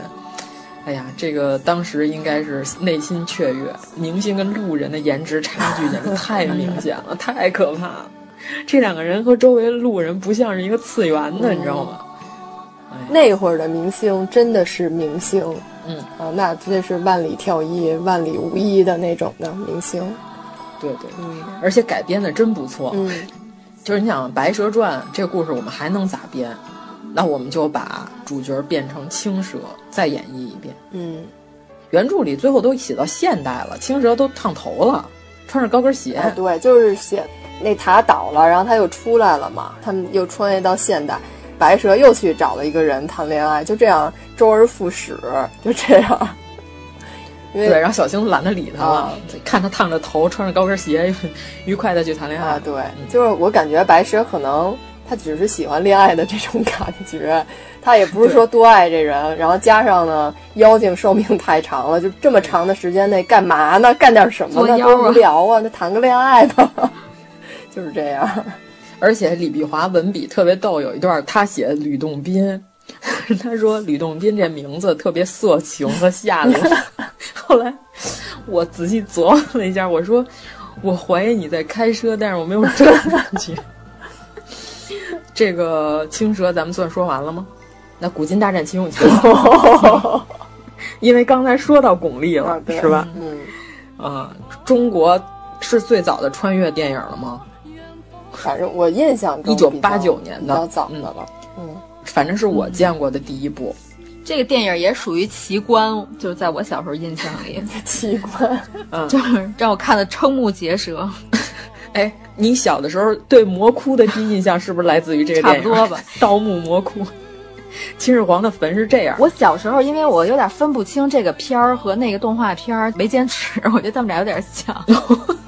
嗯，导演程晓东，主演张艺谋、嗯、巩俐、于荣光。哎呀，真是如雷贯耳。我老觉得这是张艺谋给自己找了一个，怎么说呢？找了一个环境来实现一下自己的这个现实生活中没有实现的梦想。这不用你说，这是张艺谋后来自己说亲自承认的。对，哦、他说了，他说，因为当时他不是和巩俐的婚外恋传的沸沸扬扬的嘛，嗯、不胜其扰，他已经没有机会。就比如说俩人单独，我干脆我就离婚，咱俩就过日子。嗯、但是这个内地的这个媒体是吧，口诛笔伐，它毕竟它不是什么光彩的事情。嗯、这个，但是当年好像大家对这事儿还比较开明哈。为什么这两年反而还越来越？你想想，如果是今天一个影后和一个已婚男导演俩人出轨被人发现了，是什么样的情况？起码他演的电影永远都不可能再上映了吧？就那会儿没有封杀这一说，是现在动不动就有点越来越严格了。就是像这种私德的事儿，我觉得是那得看有多严重啊，就关键看他犯的是啥事儿。反正现在的人没有当时的人开明是真的，当时人就说那就是这事儿，大家都认为哎破鞋，打听打听到底是怎么回事，赶紧掏出了兜里的瓜子儿。对，但是现在人呢，就老有一种站在道德卫道士这个角度上，对吧？要把人家房顶子给掀了。嗯、我觉得是现在网络太发达了，嗯、谁都可以发表意见，所以唾沫能淹死人。以前你就是想说，你也只不过和你们家邻居、谁听你说呀？哎、那会儿可都传这个他们俩好的这个事儿呢，就坊间流传，这都是私下传呗。对，然后全都是那你想在胡同里是吧？全都那样。哎，张艺谋跟巩俐好啦！我早都早看他们俩就得好，我跟你说，就这种。这个当年张艺谋确实他说了，他说他跟巩俐为了能寻求一个可以相处的机会，因为内地的媒体对这件事儿本身评价不是很正面。他有这个电影是先找的巩俐，嗯，后找的他，他欣然就同意了。嗯、就是陈晓东都没想到，张艺谋居然那怎么会找到他呢？张艺谋选角导演是怎么想的？还是想蹭热度呢？有可能是想蹭热度，嗯，因为这个事儿在香港也传得沸沸扬扬。就是张艺谋那会儿已经是国际大导了，嗯。其次还有一个什么原因呢？巩俐有可能向程晓东推荐了张艺谋，嗯，是不是有这种可能？有可能，极有可能。这里边，他当年演的时候，程晓东知道张艺谋是大导演，程晓东还是一个名不见经传的小导演。八九、嗯、年那会儿。嗯他还不是和徐克已经混的这个名声鹊起的大导演，然后呢，他说有很多场戏吧，他想和张艺谋请教。张艺谋特别能摆正自己的位置，他不像陈凯歌摆不正自己的位置。张艺谋就是我是演员，我就干我演员该干的事儿。嗯、程晓东不问他，他绝不指手画脚嗯啊。他不像姜文，姜文你想。姜文如果说不小心在这里边出演了一个兵马俑，那可能这片就是姜文拍的嘛。姜文可能就要把陈晓东打死，就是你起来，然后化妆成化妆成陈晓东，把后面的戏导完。我跟你说，所以说张艺谋这个人分寸感非常好，嗯、他就是一心一意和巩俐在这片里谈恋爱。嗯程晓东感谢张艺谋当年对自己在影片里的指导的帮助，并且还摆正了自己的位置，两人结下了深厚的友谊。在十五年之后，张艺谋在拍这个《英雄》的时候，请程晓东过来给他做动作指导，程晓东欣然同意。这俩人关系非常好，他们俩的友情并不是说就是张艺谋说我想拍一古装。然后我扒拉扒拉脑袋，看看全中国影视圈里头谁导古装戏导的最好，谁的动作戏导最好，我请程晓东。不是，他们俩早认识了，而且那里边不是有一段张艺谋演那兵马俑？嗯，哎，咱们说一下大概剧情，是不是这片太老了，有人没看过？嗯、肯定有人没看过。咱们群的小朋友、就、肯定有没看过的。嗯嗯，张艺谋在里边演了一个秦朝的将军，嗯、叫蒙天放。嗯他不小心服食了，不也不不小心吧，是巩俐和他搞对象。你说怎么就那么俗啊？巩俐是秦始皇派往海外寻找长生不老仙丹的童男童女儿，最后巩俐和他好的时候呢，把这个长生不老药偷偷的放到了他嘴里。这个之后，张艺谋演的这蒙天放就被糊上了泥，变成了兵马俑的一部分。嗯，这是一个奇观。然后结果呢，到了民国时期了。民国时期，于荣光演的是一电影大明星，就是名义上是一电影明星，嗯、其实是一盗墓的啊。哎，他好像可能是老九门，我跟你说，就是他干这事儿好像是老九门干的事儿，老九门可能是老九串门。巩俐是一个想红又红不了的电影小明星，三三流小明星。然后他这个阴差阳错和于荣光一起。进入了秦始皇陵的地宫，结果发现这个张艺谋演的这兵马俑那个外边这个泥掉壳剥落了，他活了。他一看巩俐跟他秦朝时候那个恋人长得一模一样，他就以为这个是他的心爱的人，跟他跑出来了，转世了。嗯，对，有一番各种的互动，反正最后又回到了墓地。这个墓地里边各种机关啊、魔窟啊特别好，还有好几个也有复活的兵马俑。嗯，到最后的时候，这巩俐就是又爱上了这兵马俑张艺谋，为了他挡了一枪。挡完一枪之后呢，等于这个张艺谋这个兵马俑精心爱的人 再一次死去了，竟然不是傅大龙演的。哎，傅大龙那会儿太小了，不然我觉得他也可以，就全中国数一数二的兵马俑精。第一名是张艺谋，第二名是傅大龙，这俩人简直就是兵马俑成精啊！就是说到《大秦帝国》这片儿，这于恩泰的这台词简直是太好了。这个《清平乐》，嗯，现在在所有人的台词断句都莫名其妙的情况下，于恩泰的台词依然是毫无问题。嗯，嘴炮精。就说回来啊，嗯，这个兵马俑精。呃，又来到了这个改革开放之后，就已经到现代了。嗯、他变成了这个兵马俑俑坑的考古人员之一。嗯，就全中国应该没有比他更了解兵马俑，自己就 是。然后，然后呢？他的这个爱日本考察团，嗯，来到了中国参观兵马俑，他发现里头有一个日本妞，又是巩俐投胎啊、呃，是他的爱人。嗯、然后这个电影在这里戛然而止。嗯、三生三世啊，十里桃呃兵马俑，兵马俑，还，三生三世十里桃俑。怎么样？太棒了！哎呀，谐音梗，太好了，太好了，我真喜欢。嗯，三生三世十里桃俑，啊，这个没毛病。解说这这剧情差不多就是这样。后来这个王晶在《赌侠之上海滩赌圣》里面，对这个也有一个特别莫名其妙的模仿。嗯，反正你们看了就知道了，谁模仿巩俐，吓我一跳呢。是那个是那特异功能大师叫大军，那大哥。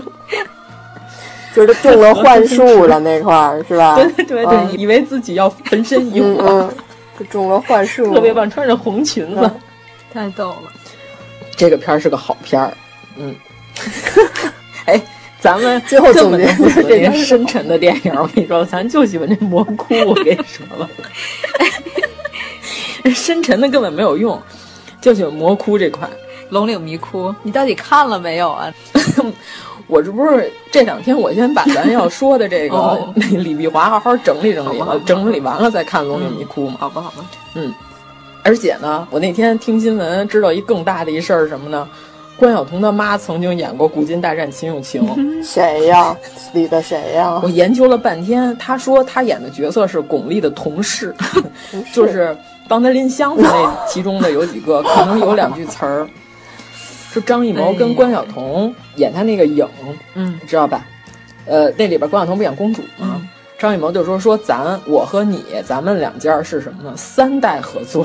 后来我一想，怎么三代合作？哦，关学增在《有话好好说》里 唱过背景音，从小在北京土生土长、啊。然后他妈在《古今大战秦俑情》里演 巩俐的同事，然后关晓彤与张艺谋合作，嗯。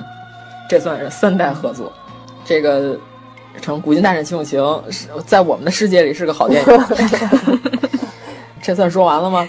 嗯，差不多了吧。嗯、反正你们看去，我觉得这片儿还挺有意思的。啊，好看，好片儿。嗯、咱们先快点说吧，先说潘金莲吧。嗯一九八九年，嗯、另外一部影片《潘金莲之前世今生》，嗯，主演是王祖贤、曾志伟、单立文。单立文，我一定要说单立文。哦呦，这是我看的单立文的第一个电影，在卫视中文电视台，当时我就被这电影给震了。嗯，确实是震了。好多人就说说这个片儿是找来了西门庆专业户单立人在这里出演西门庆，不对，我跟你说，他是演完了这个电影才变成了西门庆专业户的，这是他西门庆的发端。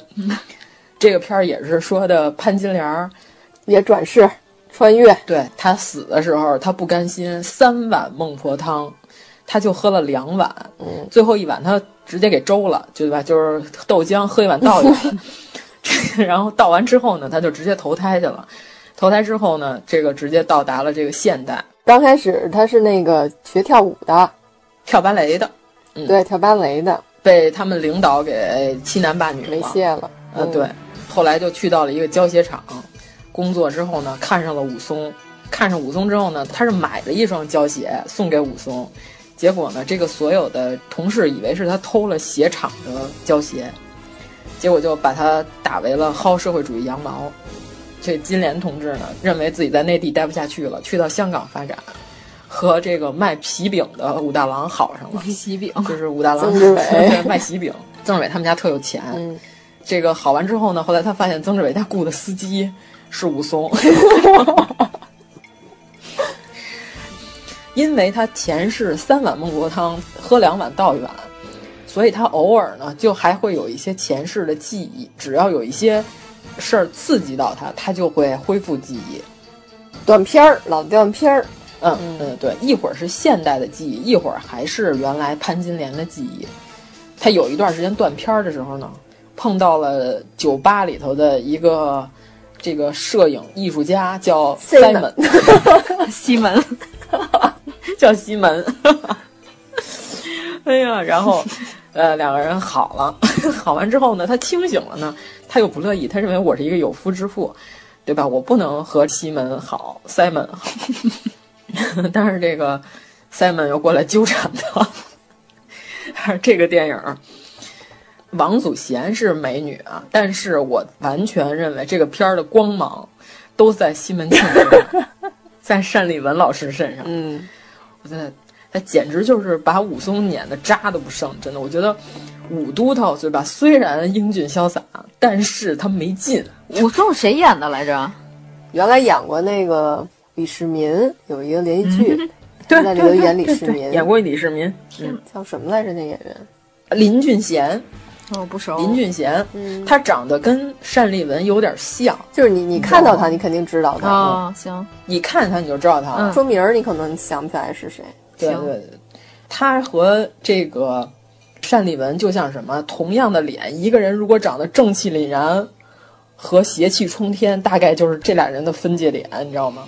他们俩长得真的有点像，所以我认为选角的时候，其实也就是挑中了他们俩有点像这个元素。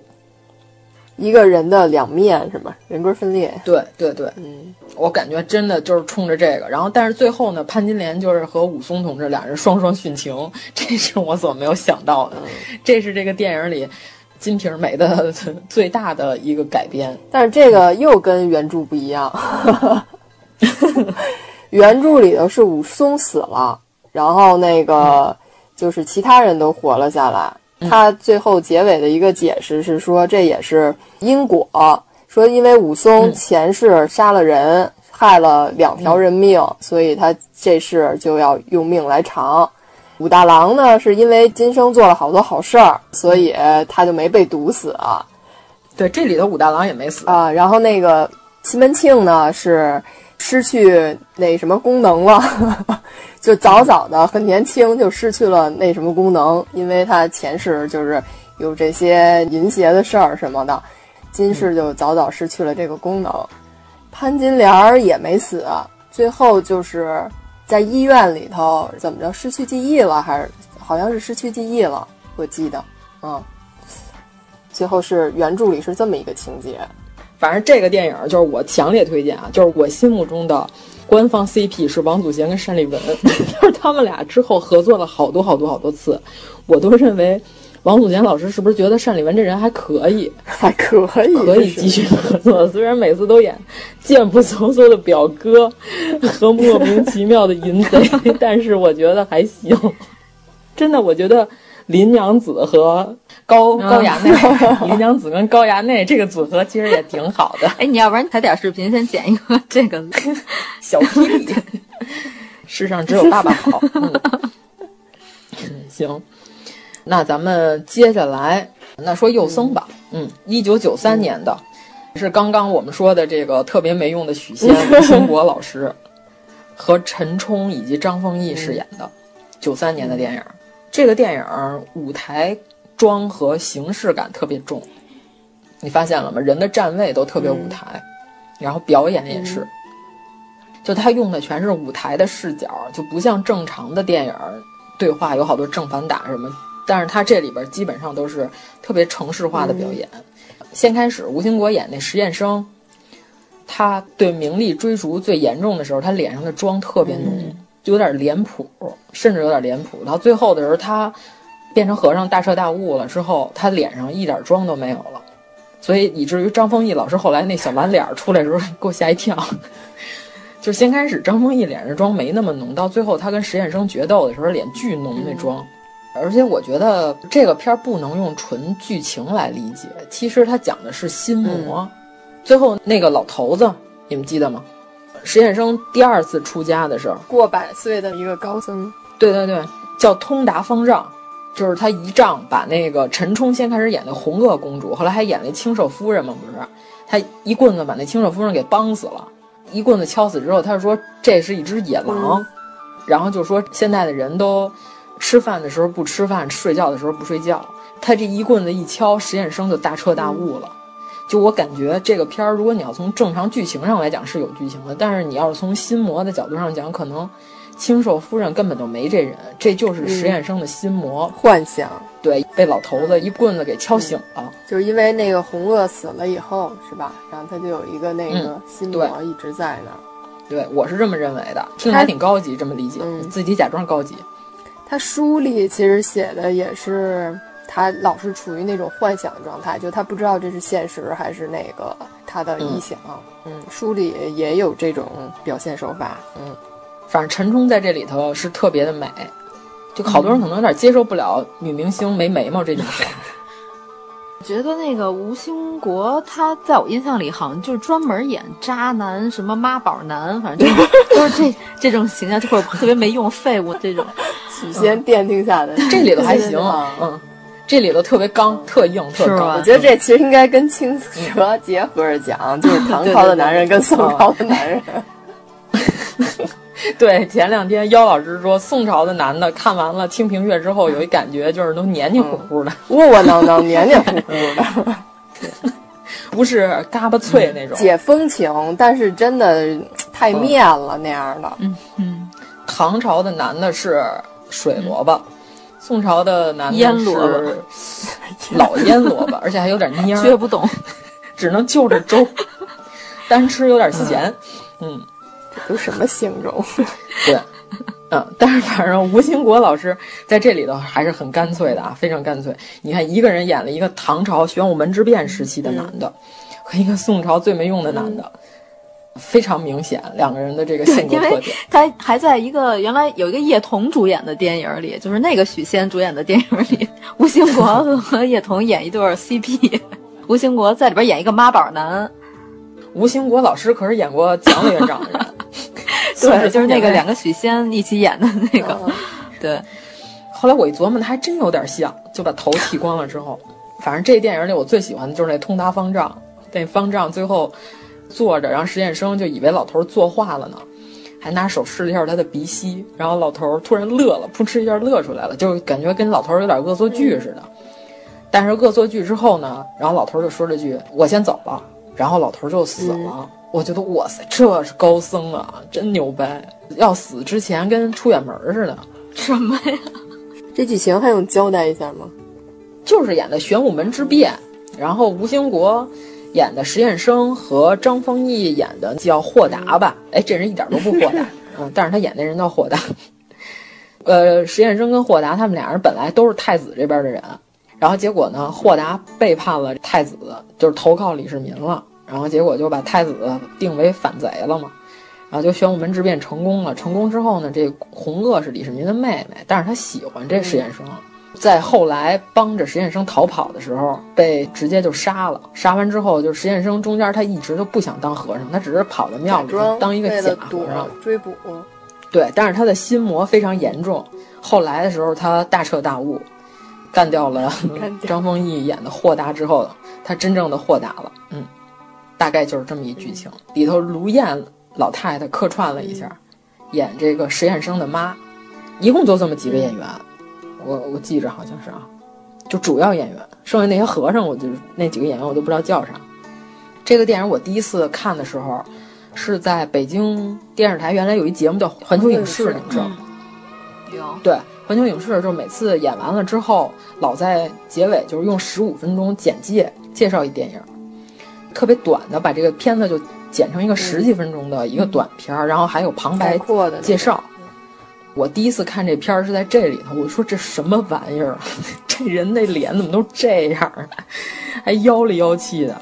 多年以后我才知道，但是后来我知道有这么一本小说，一直在我姐的书柜上放着，我还拿下来翻了翻，后来觉得有些晦涩，看不太懂，嗯，我又放回去了。我记得特别清楚，封面是一个蓝色的底儿，上面画了一个抽象的和尚。就是从书到这个剧，给我留下的印象就是非常奇怪。但是多年以后再补，才发现哦，这原来是一部还是在艺术电影道路上走偏了的 走偏了。对，是很艺术，但是不是大众艺术。但是我还是喜欢魔窟，你知道吗？我们比较俗，我们俗不可耐啊。有僧可以看。但没必要，可以，但没必要。你这算推荐吗？反正我们替你看了。算算算，李碧华的剧本改编电影没有不好看的，都妖里妖气、鬼里鬼气，对吧？他的剧都是戏剧冲突比较强烈的，可看性很强，人都是那种轴、拧、倔、B 型血，可能都是。有性格的那种的的形象，嗯，就是戏出路性会比较强，一定不会不好看。就是正常的人，他的性格是复杂的，嗯、但是李碧华的剧里边会把一个人的性格分担到每一个角色身上。嗯，就这个人只负责演愤怒，这个人只负责演嫉妒，嗯、就这种情况。嗯嗯，所以这人物性格如果单一的话，戏剧冲突就会明显，你不觉得吗？就是人物性格鲜明。对，两个 N 级碰到一起，那肯定是互相排斥嘛。一个 N 级，一个 S 级碰到一起，那肯定是相互吸引嘛。嗯，行，那咱们要说到他那个诡异这块的，那是不是得说三更之饺子了？嗯、这我记得是大学在宿舍里看诡异路线了。嗯，陈果，哎，他都是大导演，哎，你看看，徐克是吧？罗卓瑶，鬼干部，咱一笔带过吧，就随便这么一说吧。九一年的一部电影，因为确实没看过，我看了，我好像也看过。这我特别老早就看了，怎么样？啊，我是为了补林正英，从来没想过林正英跟王祖贤能谈恋爱，搁到一个片儿里，对，当时我都惊了，你知道吗？九一年的鬼干部，反正也可以推荐一下。这个确实没啥可说的，因为这部电影太像林正英的电影了。林正英在里边虽然不会法术，但是他依然除魔，你知道吗？一句话推荐电影。想看王祖贤跟林正英和梁家辉谈三角恋爱的话，去看这部《鬼干部》，听着还挺奇怪的，你将大开眼界。而且里边也有这个盗墓，哈，还有五马，你想想这配置，那还是林正英的一句话推荐。嗯，没什么可具体说的，因为这电影没什么深度，太浅薄了。行吧，那接下来我们就说，哎，应该叫三惊哈。嗯、三惊二之饺子，我基本上已经忘了这个 零四年的电影，导演陈果，主演杨千嬅、白灵和梁家辉。我当时就对白灵印象特深刻，就是因为岁数特大，然后还演的特别年轻。白灵她演了一个六十多岁的大姐，因为靠吃小孩剁馅儿的饺子，看起来像个三十多岁的大姐，就是老妖婆。对，这是李碧华的一个短片。他写了好多那种跟吃的有关系的，还有那个卤水鹅的女人。对，那个咱们以前是不是提过一句啊？那个，嗯，对。这还用介绍剧情吗？这个电影应该非常之有名了吧？和火。我记得当时看的时候是把它归在恐怖片里的，就惊悚。嗯、后来我看完了，我也没觉得害怕呀。我觉得算奇情，嗯，因为。大概意思就是，杨千嬅本来是一个功成名就的女明星，嫁给了梁家辉演的富豪，然后因为她岁数大了，梁家辉另觅新欢的时候被她发现了，但是她是一个体面的阔太太，她不会直接撕逼，然后她使用了一招，她找到了白灵开的饺子馆儿，这饺子馆儿是专门把那些不足月的打胎的小孩儿剁成馅儿。然后包在饺子里，说吃了这个就能大补。然后后来白灵给他找了一个足月的，都已经成型的小孩儿，剁完之后，杨千嬅一吃，马上就变得巨年轻无比。她以为自己就是又可以重新夺回她老公的心了，结果后来她发现她全身上下自动发臭。原著里头没有这个桥段，电影里加了一段，就是说这个孩子其实是一个小姑娘被她后爹强奸了生的孩子，嗯，好像是吧？我没记错的话，我不太记得了，你说吧。等于这孩子就不能生嘛？哦，就参考最近的那个新闻。对对对对对，可以可以可以，结合实事结合实事。然后这个杨千嬅就再回去再找这开饺子馆的大姐。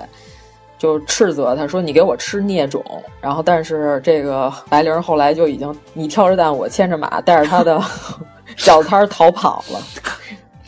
就是结尾为什么白灵要唱《洪湖水浪打浪》这段，我确实没太 明白和理解。不知道陈果导演这是什么安排？我觉得这个不用说那么多，因为我对这个片儿印象不深。哎，这个片儿我印象特别深的就是我看完之后吧，我特别想吃湾仔码头的水饺，就觉得特筋道，是吧？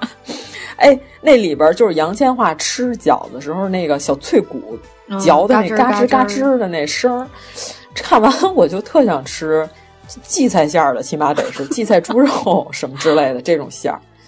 不行，礼拜一我得点一个，不是得有马蹄儿里头。对，反正，但是它还不是那种脆，是脆骨。嗯，反正湾仔码头的饺子里边带马蹄儿的，我觉得都挺好吃的。嗯，而且它那里边的饺子跟咱北方的还不太一样，它那是带汤的，哦，有点这个，呃，有点这馄饨的意思，又变成了美食节目。对，而且它那饺子皮儿透明，你知道吧？高筋面可能是用的，哦，对对，就是虾饺那种面是吧？对他那里剧情好像说了，说我用的都是高筋面，嗯，反正就是看那饺子晶莹剔透，能看见里边这个粉红色的馅儿。说饿了，但是我觉得唱《洪湖水浪打浪》特意安排这首歌曲，是不是也有理由？因为我记得那里边梁家辉去媚姨他们家，去那饺子馆，看见他墙上挂了一张他当年演那个洪湖赤卫队的时候的剧照，剧照上写着是拍摄于一九六零年。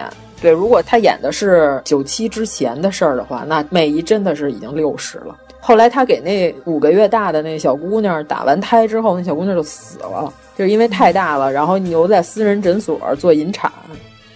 哦，梁家辉的小三儿是谁演的？你知道吗？是田朴珺。嗯，你瞅瞅她现在把她老公给捯饬呢，人不人 鬼不鬼的。哎呀，天哪！嗯。还非逼着自己老公去打针，真是受不了。福晋，您自己打针就行了，您别带着您老公一块儿打针。田朴珺老师现在疯狂的让王石打针，反正是有点害怕。就是有的时候吧，这个剧本身你觉得没什么意思，但是呢，你把这个剧联系实事儿，你再一想，它确实有点意思。我觉得田朴珺这角色绝了，你知道吗？神来之笔，简直就是。就是你翻过去看那些几十年前的电影，你会发现里边有一些宝藏。以前它不出名，你就不会发现它。对，嗯，反正这个片儿里边，我就一直是把这剧当个美食节目看，你知道吗？紫河车的食用方法。对，反正那剧里头还有好多毛鸡蛋的大特写。就陈果这导演，其实我三夫我还没好好看呢。其实陈果，我觉得他拍香港就是这种香港人的彷徨啊，定位十分之模糊的这种心情，拍的还挺好的。但是饺子的评价，我觉得就一般。白灵在这里头简直就是碾压了杨千嬅，就杨千嬅完全没有演出来一个岁数大的女明星的前期的彷徨，我没看出来。后期的年轻跟得意，我也没看出来。我我甚至没觉得他变年轻了，你知道吗？我说这饺子怎么没什么功效啊？原著里头写的是她变化特别大。她先开始，因为她已经是一个将近五十岁的一个女明星了，然后所以就是她脸上有皱纹，头发也没有原来那么蓬松浓密。但是她吃完这饺子之后变化特别大。但是在这个剧里头。觉得变化不是很明显，可能杨千嬅老师这个塑造角色年龄段这能力还是还是停留在新扎师妹的时候。对，但是他后来吃饺子那个愤恨的表情还可以。那这个我们就说完了，迷离夜跟奇幻夜了。可以，鬼故事，但是它鬼故事其实讲的也都是人间那点事儿。嗯，迷离夜，你们最喜欢哪个呀？偷骨灰盒的，然后有一个老师把学生肚子搞大了，然后女学生死了，啊，回来报仇的。第三个是鹅颈桥打小人儿，对我 特意还真的去香港鹅颈桥看了打小人儿这项事业，还不错。你是因为看了这个电影才知道的吗？不是，不是，不是，我一直都知道鹅颈桥有打小人儿，但是这个电影是非常完整的表现了打小人儿的全部过程。嗯，对，是邵音音演的，对吧？特别喜欢那个，演的极自然。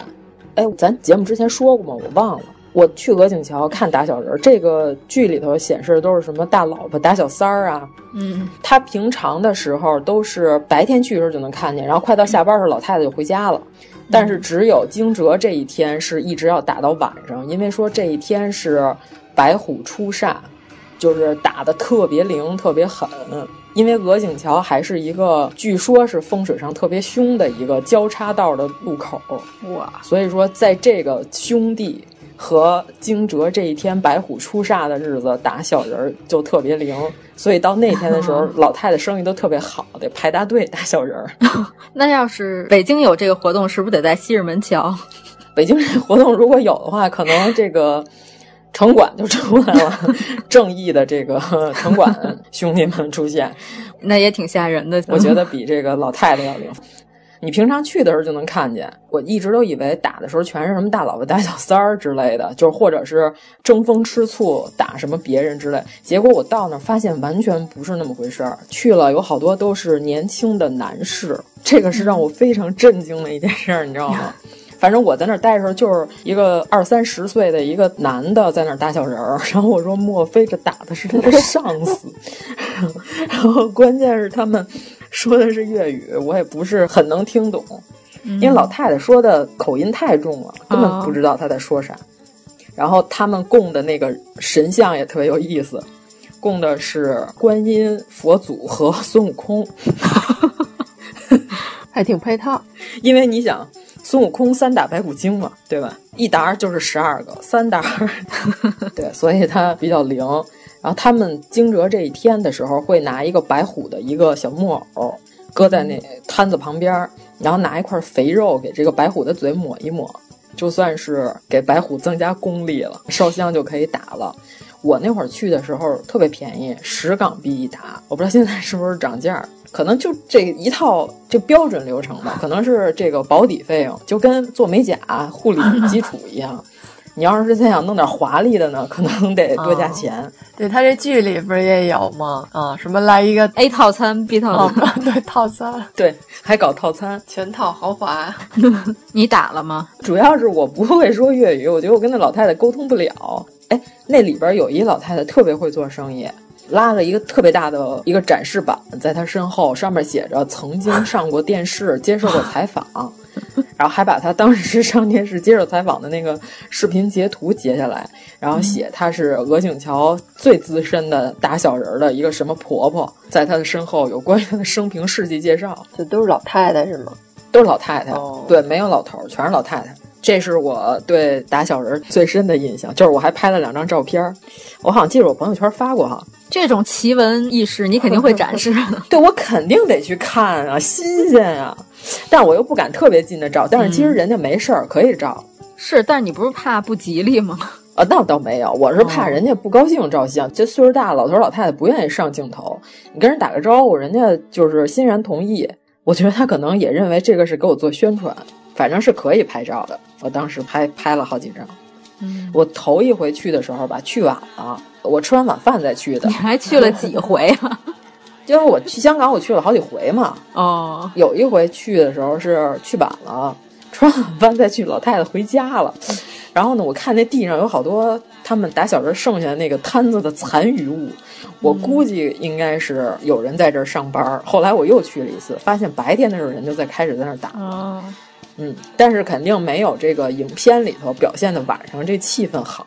嗯，所以我觉得去香港的朋友们有机会可以去看看这些民俗活动，这个是在咱们大陆可能大马路上不太容易常见。嗯，就在鹅颈桥那个立体交叉桥的桥下，有一个三角形的一个路口，可以花点钱打打废青什么的。对对对，你就从网上截下来他们那些图，截下来之后就跟老太太说，你就是把这个给我照着鞋底子底下狠命的抽就可以。对，可以可以可以。对，但是我觉得前两个故事就那么回事儿，偷骨灰盒那个我不是很喜欢，而且那段林雪从嘴里吐糯米，哎呦，这穿插林雪那段我完全没看懂，林雪的出来的意义是什么？我也没懂，但是我就觉得挺浪费的。我觉得那个肉粽挺好吃的，怎么就吐了？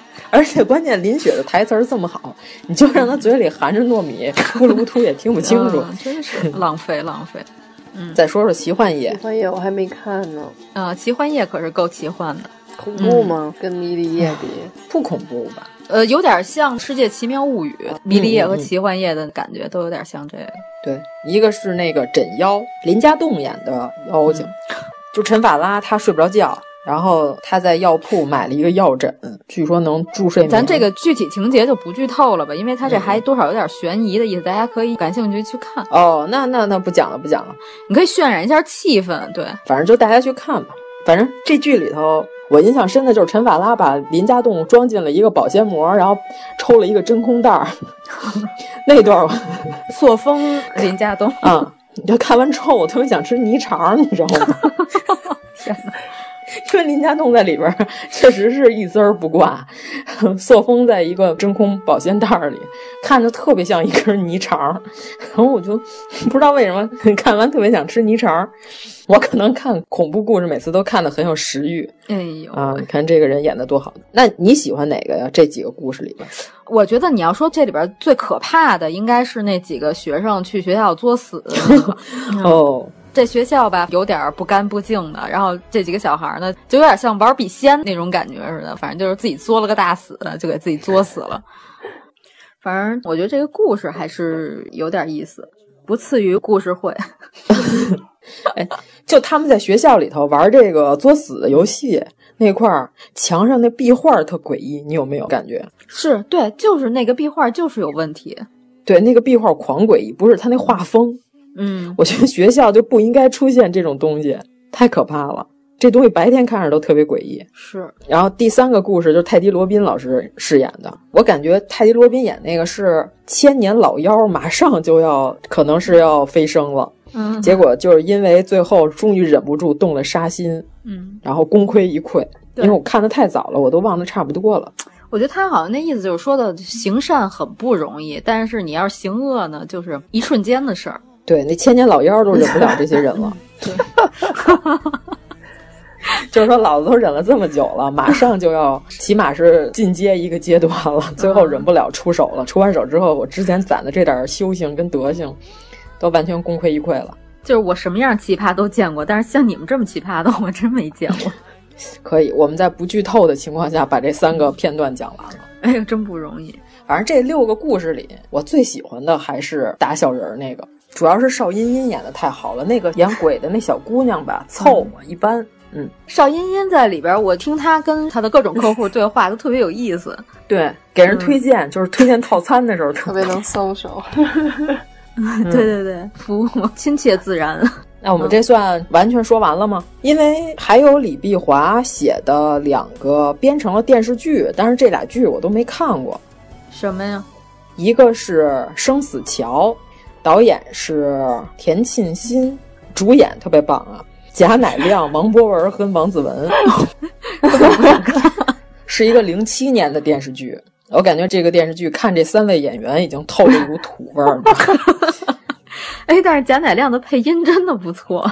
贾乃亮模仿庆帝和康熙。哎，对对对，关键是他模仿庆帝和他那大臣对话，那声音太像了。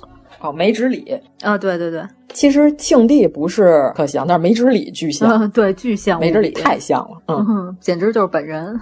然后第二个根据他写的小说改编的是《古今大战秦俑情》的电视剧版，导演是陈嘉上，然后主演又是我不想看的一个组合，杜淳、安以轩和罗嘉良。哎呦喂，真是没有观众缘之时大。对，哎，刚才那几位。感觉这个电视剧透着土味儿，下一个感觉透着油味儿。反正这两个剧我真的是一点都不想补，无福消受。对对对对，所以还是好好看看电影吧，电影都是非常好的。嗯，还有什么要补充的吗？你刚才那个童男童女儿，对，你快把你童男童女儿补上。《古今大战秦俑情》里边，刚开始收集五百童男童女的时候，然后童女们在一起点名儿，居然里边有一个点到了李碧华。安插私货，把自己加了进去。嗯，姚老师，你从文学的方面还有要补充的吗？嗯嗯嗯，从编剧的角度上啊，对，从编剧角度上讲，所有的这些编剧里头最大拿的那必须是芦苇了。芦苇改的太好了，那个词儿啊，真的是一句怼着一句，严丝合缝。你把哪句删了都不合适。词也写得好，而且拍的也好，没有一个镜头是没有用的。反正总之很好。《霸王别姬》在我心里头就是是目前我觉得国内的这个影视行业还没有超越它的一个，它算是里程碑式的一个一个作品。你这评价太高了、嗯，我觉得是这样的。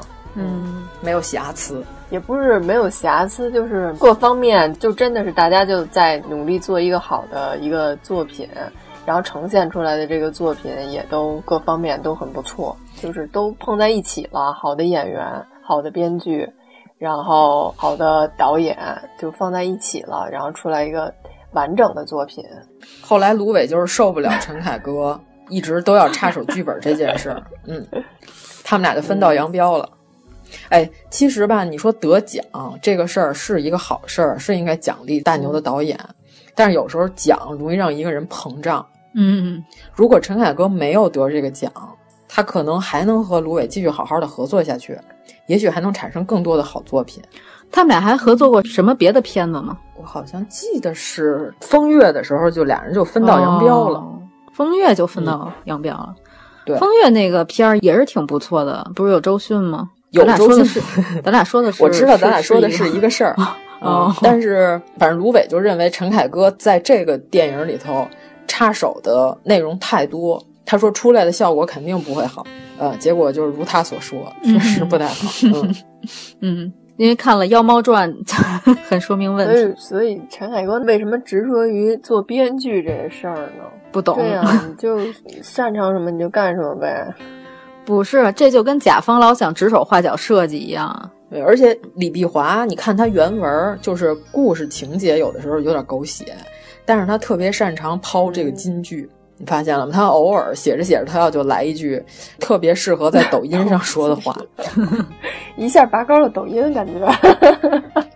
对，就是因为抖音上经常就是这种小视频，它没什么前因后果，它需要有一句直击心灵的话来振聋发聩一下子。嗯，反正我就记得我看小说的时候，就觉得它里边写的那个程蝶衣真的就是对菊仙特别恶毒。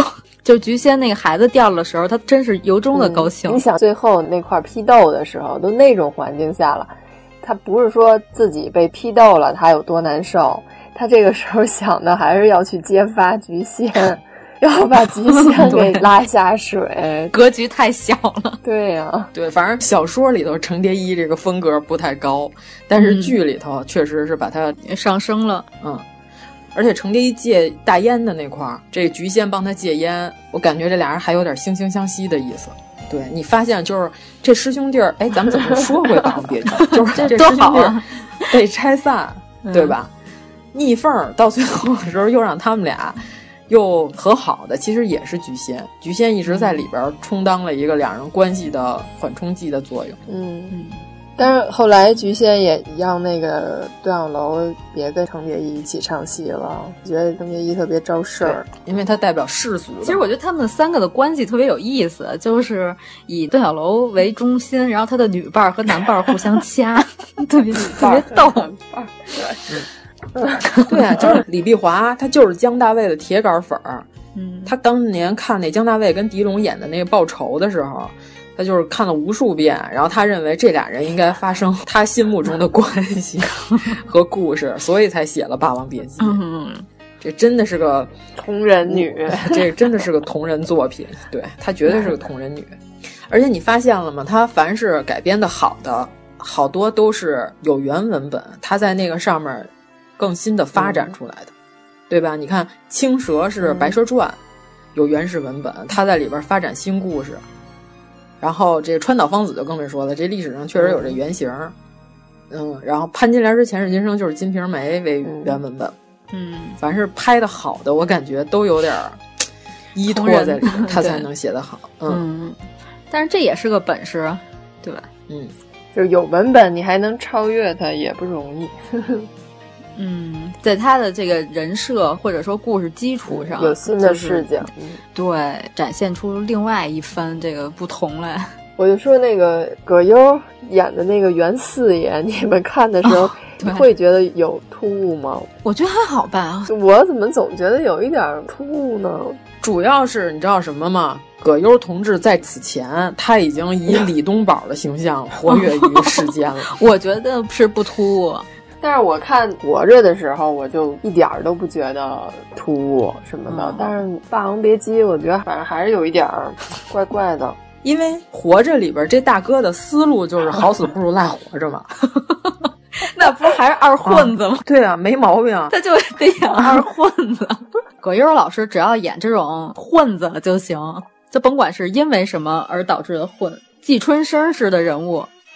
哎，不对，编辑部的故事是九二年的片子哈，因为他长相吧，你的印象已经有了这个玩世不恭的这个先期印象了。他一严肃起来，你就有点受不了，是吗？嗯，我觉得不是因为颜值的问题，但是《天下无贼》呢？那你看那个《罗曼蒂克消亡史》的时候，我没觉得他特别突兀。嗯，可能是因为他和张国荣的这个面容次元可能差的有点远，有可能。他一向张国荣伸出魔爪的时候，你就觉得有点奇怪。伸出魔爪，倒也是。实在想不出什么词儿来形容这场戏，伸手不见六指。演员是个好演员，但是他一伸出魔掌的时候，我确实，嗯，觉得这个袁四爷好像是，哎。如果说不是葛优演，你们觉得谁演合适？哎呦，不是以当时的这个影视剧的，不是谢元肯定是不行的。不 行不行，你怎么老往上上期节目里头找演员？哎呦，想想陈道明啊，好像他还差点意思。你说王志文能演吗？哎。不过吧，我觉得还是有点道理的，因为这个剧里头想表现的程蝶衣其实不怎么想搭理袁四爷，他表现出了厌恶。如果说这袁四爷找了一个颜值太正义的人呢，你可能完全天平就会倾向了。你想，又有一个懂戏的，有钱有势，又捧你，然后还长得帅，黄晓明吗？不是？对，那程蝶衣是不是脑子有问题？还是于谦儿，嗯，王小明就算了。对啊，所以说我觉得葛优老师这个也选这颜值这思路是没问题，但是，嗯，他一伸出魔爪，你可能有点受不了。还是因为他说台词的这个风格，哎，但是其实张国荣其中有一段，他不是唱《贵妃醉酒》的时候，这个有人撒抗日传单，然后结果他完全没有受到传单的影响，还在台上继续表演的时候，袁四爷起了鼓掌那段，我倒觉得还有点这个拿腔拿调的这个意思。嗯，这块儿我也想说来着，就有几个台上看戏的三幕对比，我觉得就一个是那个，就唱着唱着就突然就停电了，然后后来电又来了，然后程蝶衣完全没有被这个状况影响，然后还是在继续他的表演，然后等灯再亮的时候。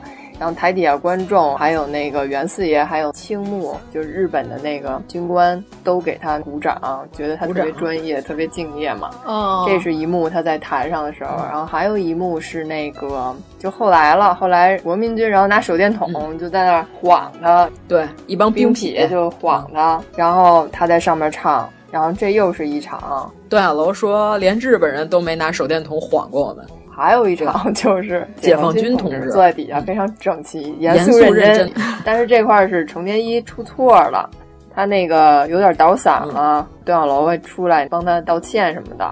但是大家就是机械性的那种鼓掌，然后后来还唱起了红歌，就是完全看不懂。前面应该还有一场，就是底下有好多喊万小菊 女士，万小菊。不是那个，就是后来他自己一人单唱了，然后对啊，不是拉开他那大匾上面写风华绝代，然后底下有好多粉丝。啊，都挺疯狂的，嗯，对。但是他想表现的这三场戏是有对比的。对，我就说这三场戏，我觉得他就是想让你知道什么样的观众是好的，是 就是你没法说了。这个 多反动吧，你就想。对呀，哎呀，这个剧是有点特别有意思。嗯，对，就是第三段就是完全看不懂，就是他们只是在底下欣赏完了之后，这是一个观赏，他不懂这个艺术的精髓在哪里，他就认为演完了我就应该鼓掌。然后他有错，我也无所谓。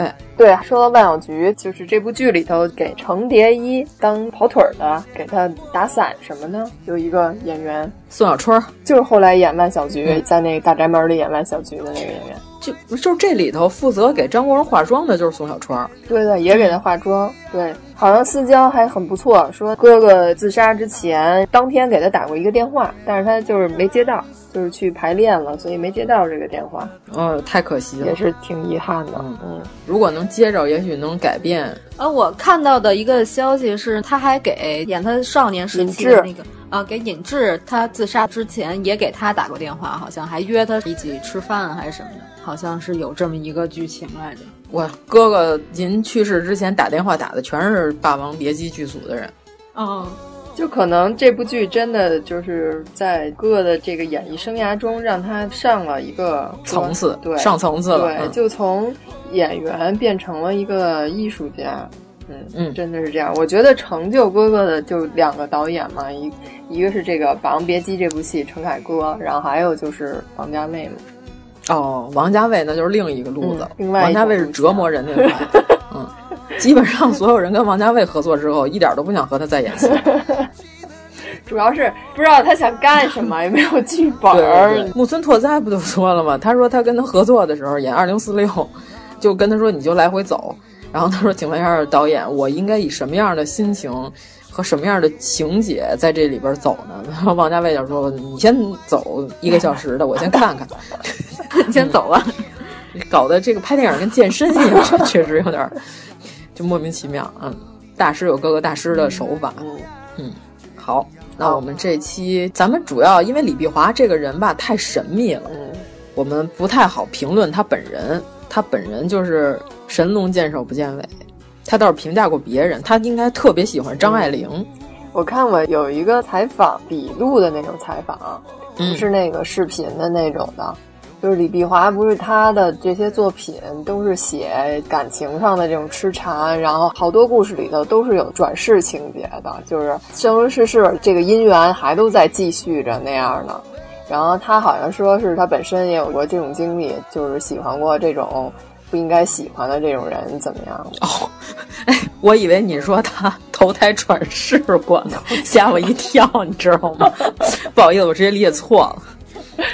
嗯嗯，吓我一跳，因为李碧华，你一看他文笔，他应该是特别喜欢张爱玲，能看得出来。嗯、但是他跟张爱玲风格也还是不一样的。对对对，张爱玲没有他这么妖里妖气。嗯不是，我还想问一个问题啊，嗯，那你们觉得英达呢？我觉得英达在这里边演的不错，好好太好了，英达演的好，十分好，忘了英达了，英达是个好演员，嗯，哪朝哪代他得听戏不是？中国人不打中国人，哎呦我的妈，嗯、太好了，哎，英达是个好演员，英达绝对是个好演员，哎，好导演里往往出好演员，他能给别人导戏，他自己就能最深刻的理解这个角色。你看他演的著名的这几个角色，对，一个是《霸王别姬》里边的经理，然后还有一个《甲方乙方》里边那个胖子，那个书生 丘准，巴顿，丘准，巴顿将军，丘准，都就一个孩子，他管人叫丘准，我都惊了。但是我觉得这句。哎，英达的英语可不是不好啊。他说“ “children” ”这个词儿，绝对是有他的故意的 用意，对，故意的，有意思，有意思，有意思在这“ “children” ”上了。嗯嗯，然后还有他演的那个《风声》里边的那个，哦、就是特别大没用戏里边，嗯、对裙带关系的那个国民党官员。嗯，然后最后因为怕受刑自杀了那个。嗯，是确实就是一点皮肉伤都不能受，就那怂劲儿特别好。英达老师确实是个好演员，哎呀，我们忽视了他，嗯、就是因为他演的和这戏太融入了，我觉得可能大家就是没有特别的关注到他，但实际上是非常不可或缺的。嗯，演的这个那爷是吧？嗯，是姓那吧？我记得。对，一听就是一个满族人啊，这姓儿。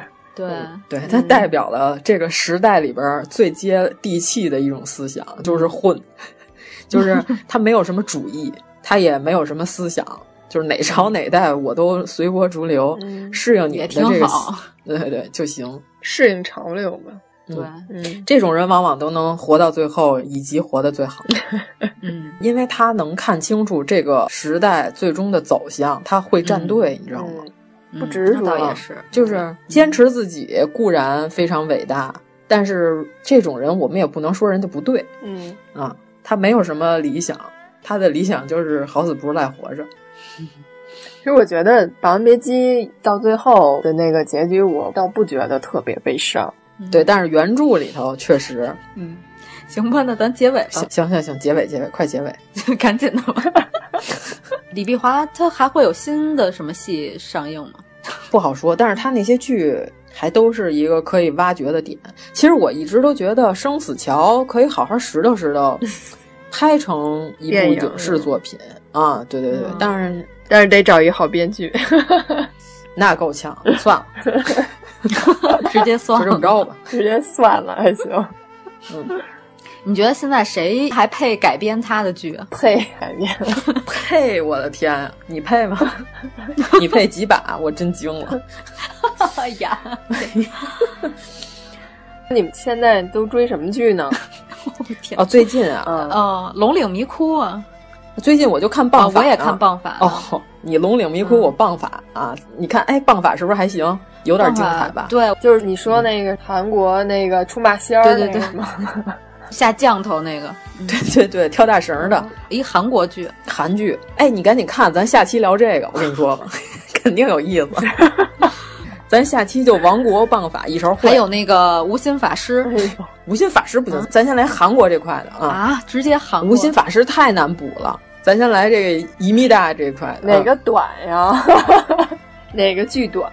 我先追哪个？这俩都是十二集，哦，呃，不是那个王国才六集，王国第一季跟第二季加起来十二集，啊，对，第二季我还没看，然后棒法一共十二集，行吧。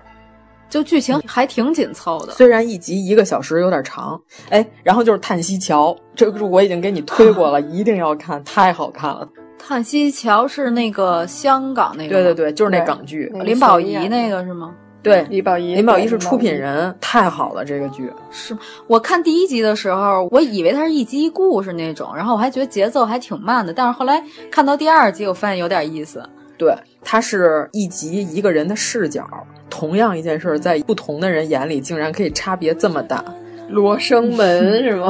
对对对对对，嗯，好，我回头我追一下这个。好，我现在就追那什么呢？龙哦龙岭迷窟，我得赶紧把龙岭迷窟补了。嗯，和那个清平乐。对我这会员不能白买。龙岭迷窟就是更的太慢了，龙岭迷窟还慢啊，更的太慢了哈。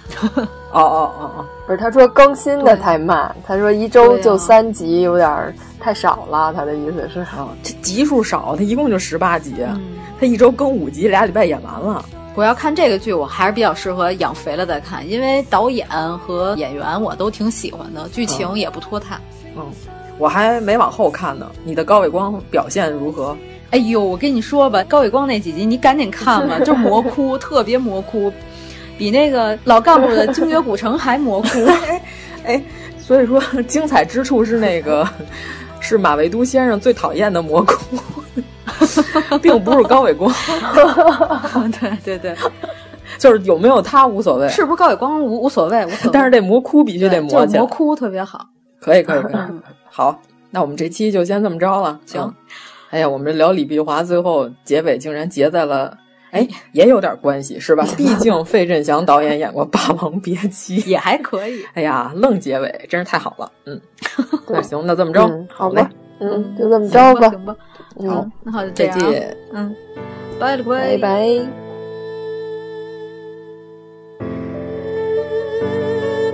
如果您喜欢我们的节目，请在微博和微信公众号搜索“一九八三毁三观”，给我们留言，告诉我们你的三观故事。正月十八，王大节日过两天，戴上红妆，一侧也很匆匆日。三七两人，男儿法规，不做你开。相伴红尘，说的轻快，着实难猜。听着陌生那三杯酒，我弹起来，跟着马蹄声捡起崭露九字盖，说只是快，追梦无字开。连摩托跟了几条街，少数脖子歪，将我脚踏在人在村里也怪，慢慢去意外，有时我二狗的鞋，落在家门外，停留的痕迹的轻浮着爱，说是非之外，这不像冒风采，那官人笑起来。那官人乐着，寻思了半天，只哼唧出个离人愁来。他这次又是没能接得上话，他笑着哭了着，你猜他怎么笑着哭来着？哭来着，你猜他怎么哭着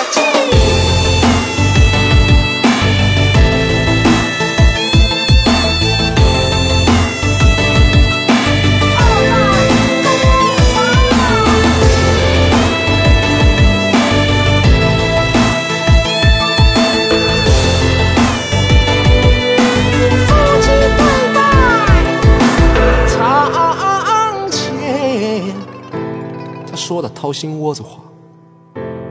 不对上诺言，岂能潇洒？情，弹琴没竹马，等你如意酒桶啊！他竖起耳朵一听，这洞房外，那好心的王二狗跑这给他送点心来。他这次可是没能说的上话，哎，他笑着哭了着，你猜猜怎么笑着哭了着，哭了着，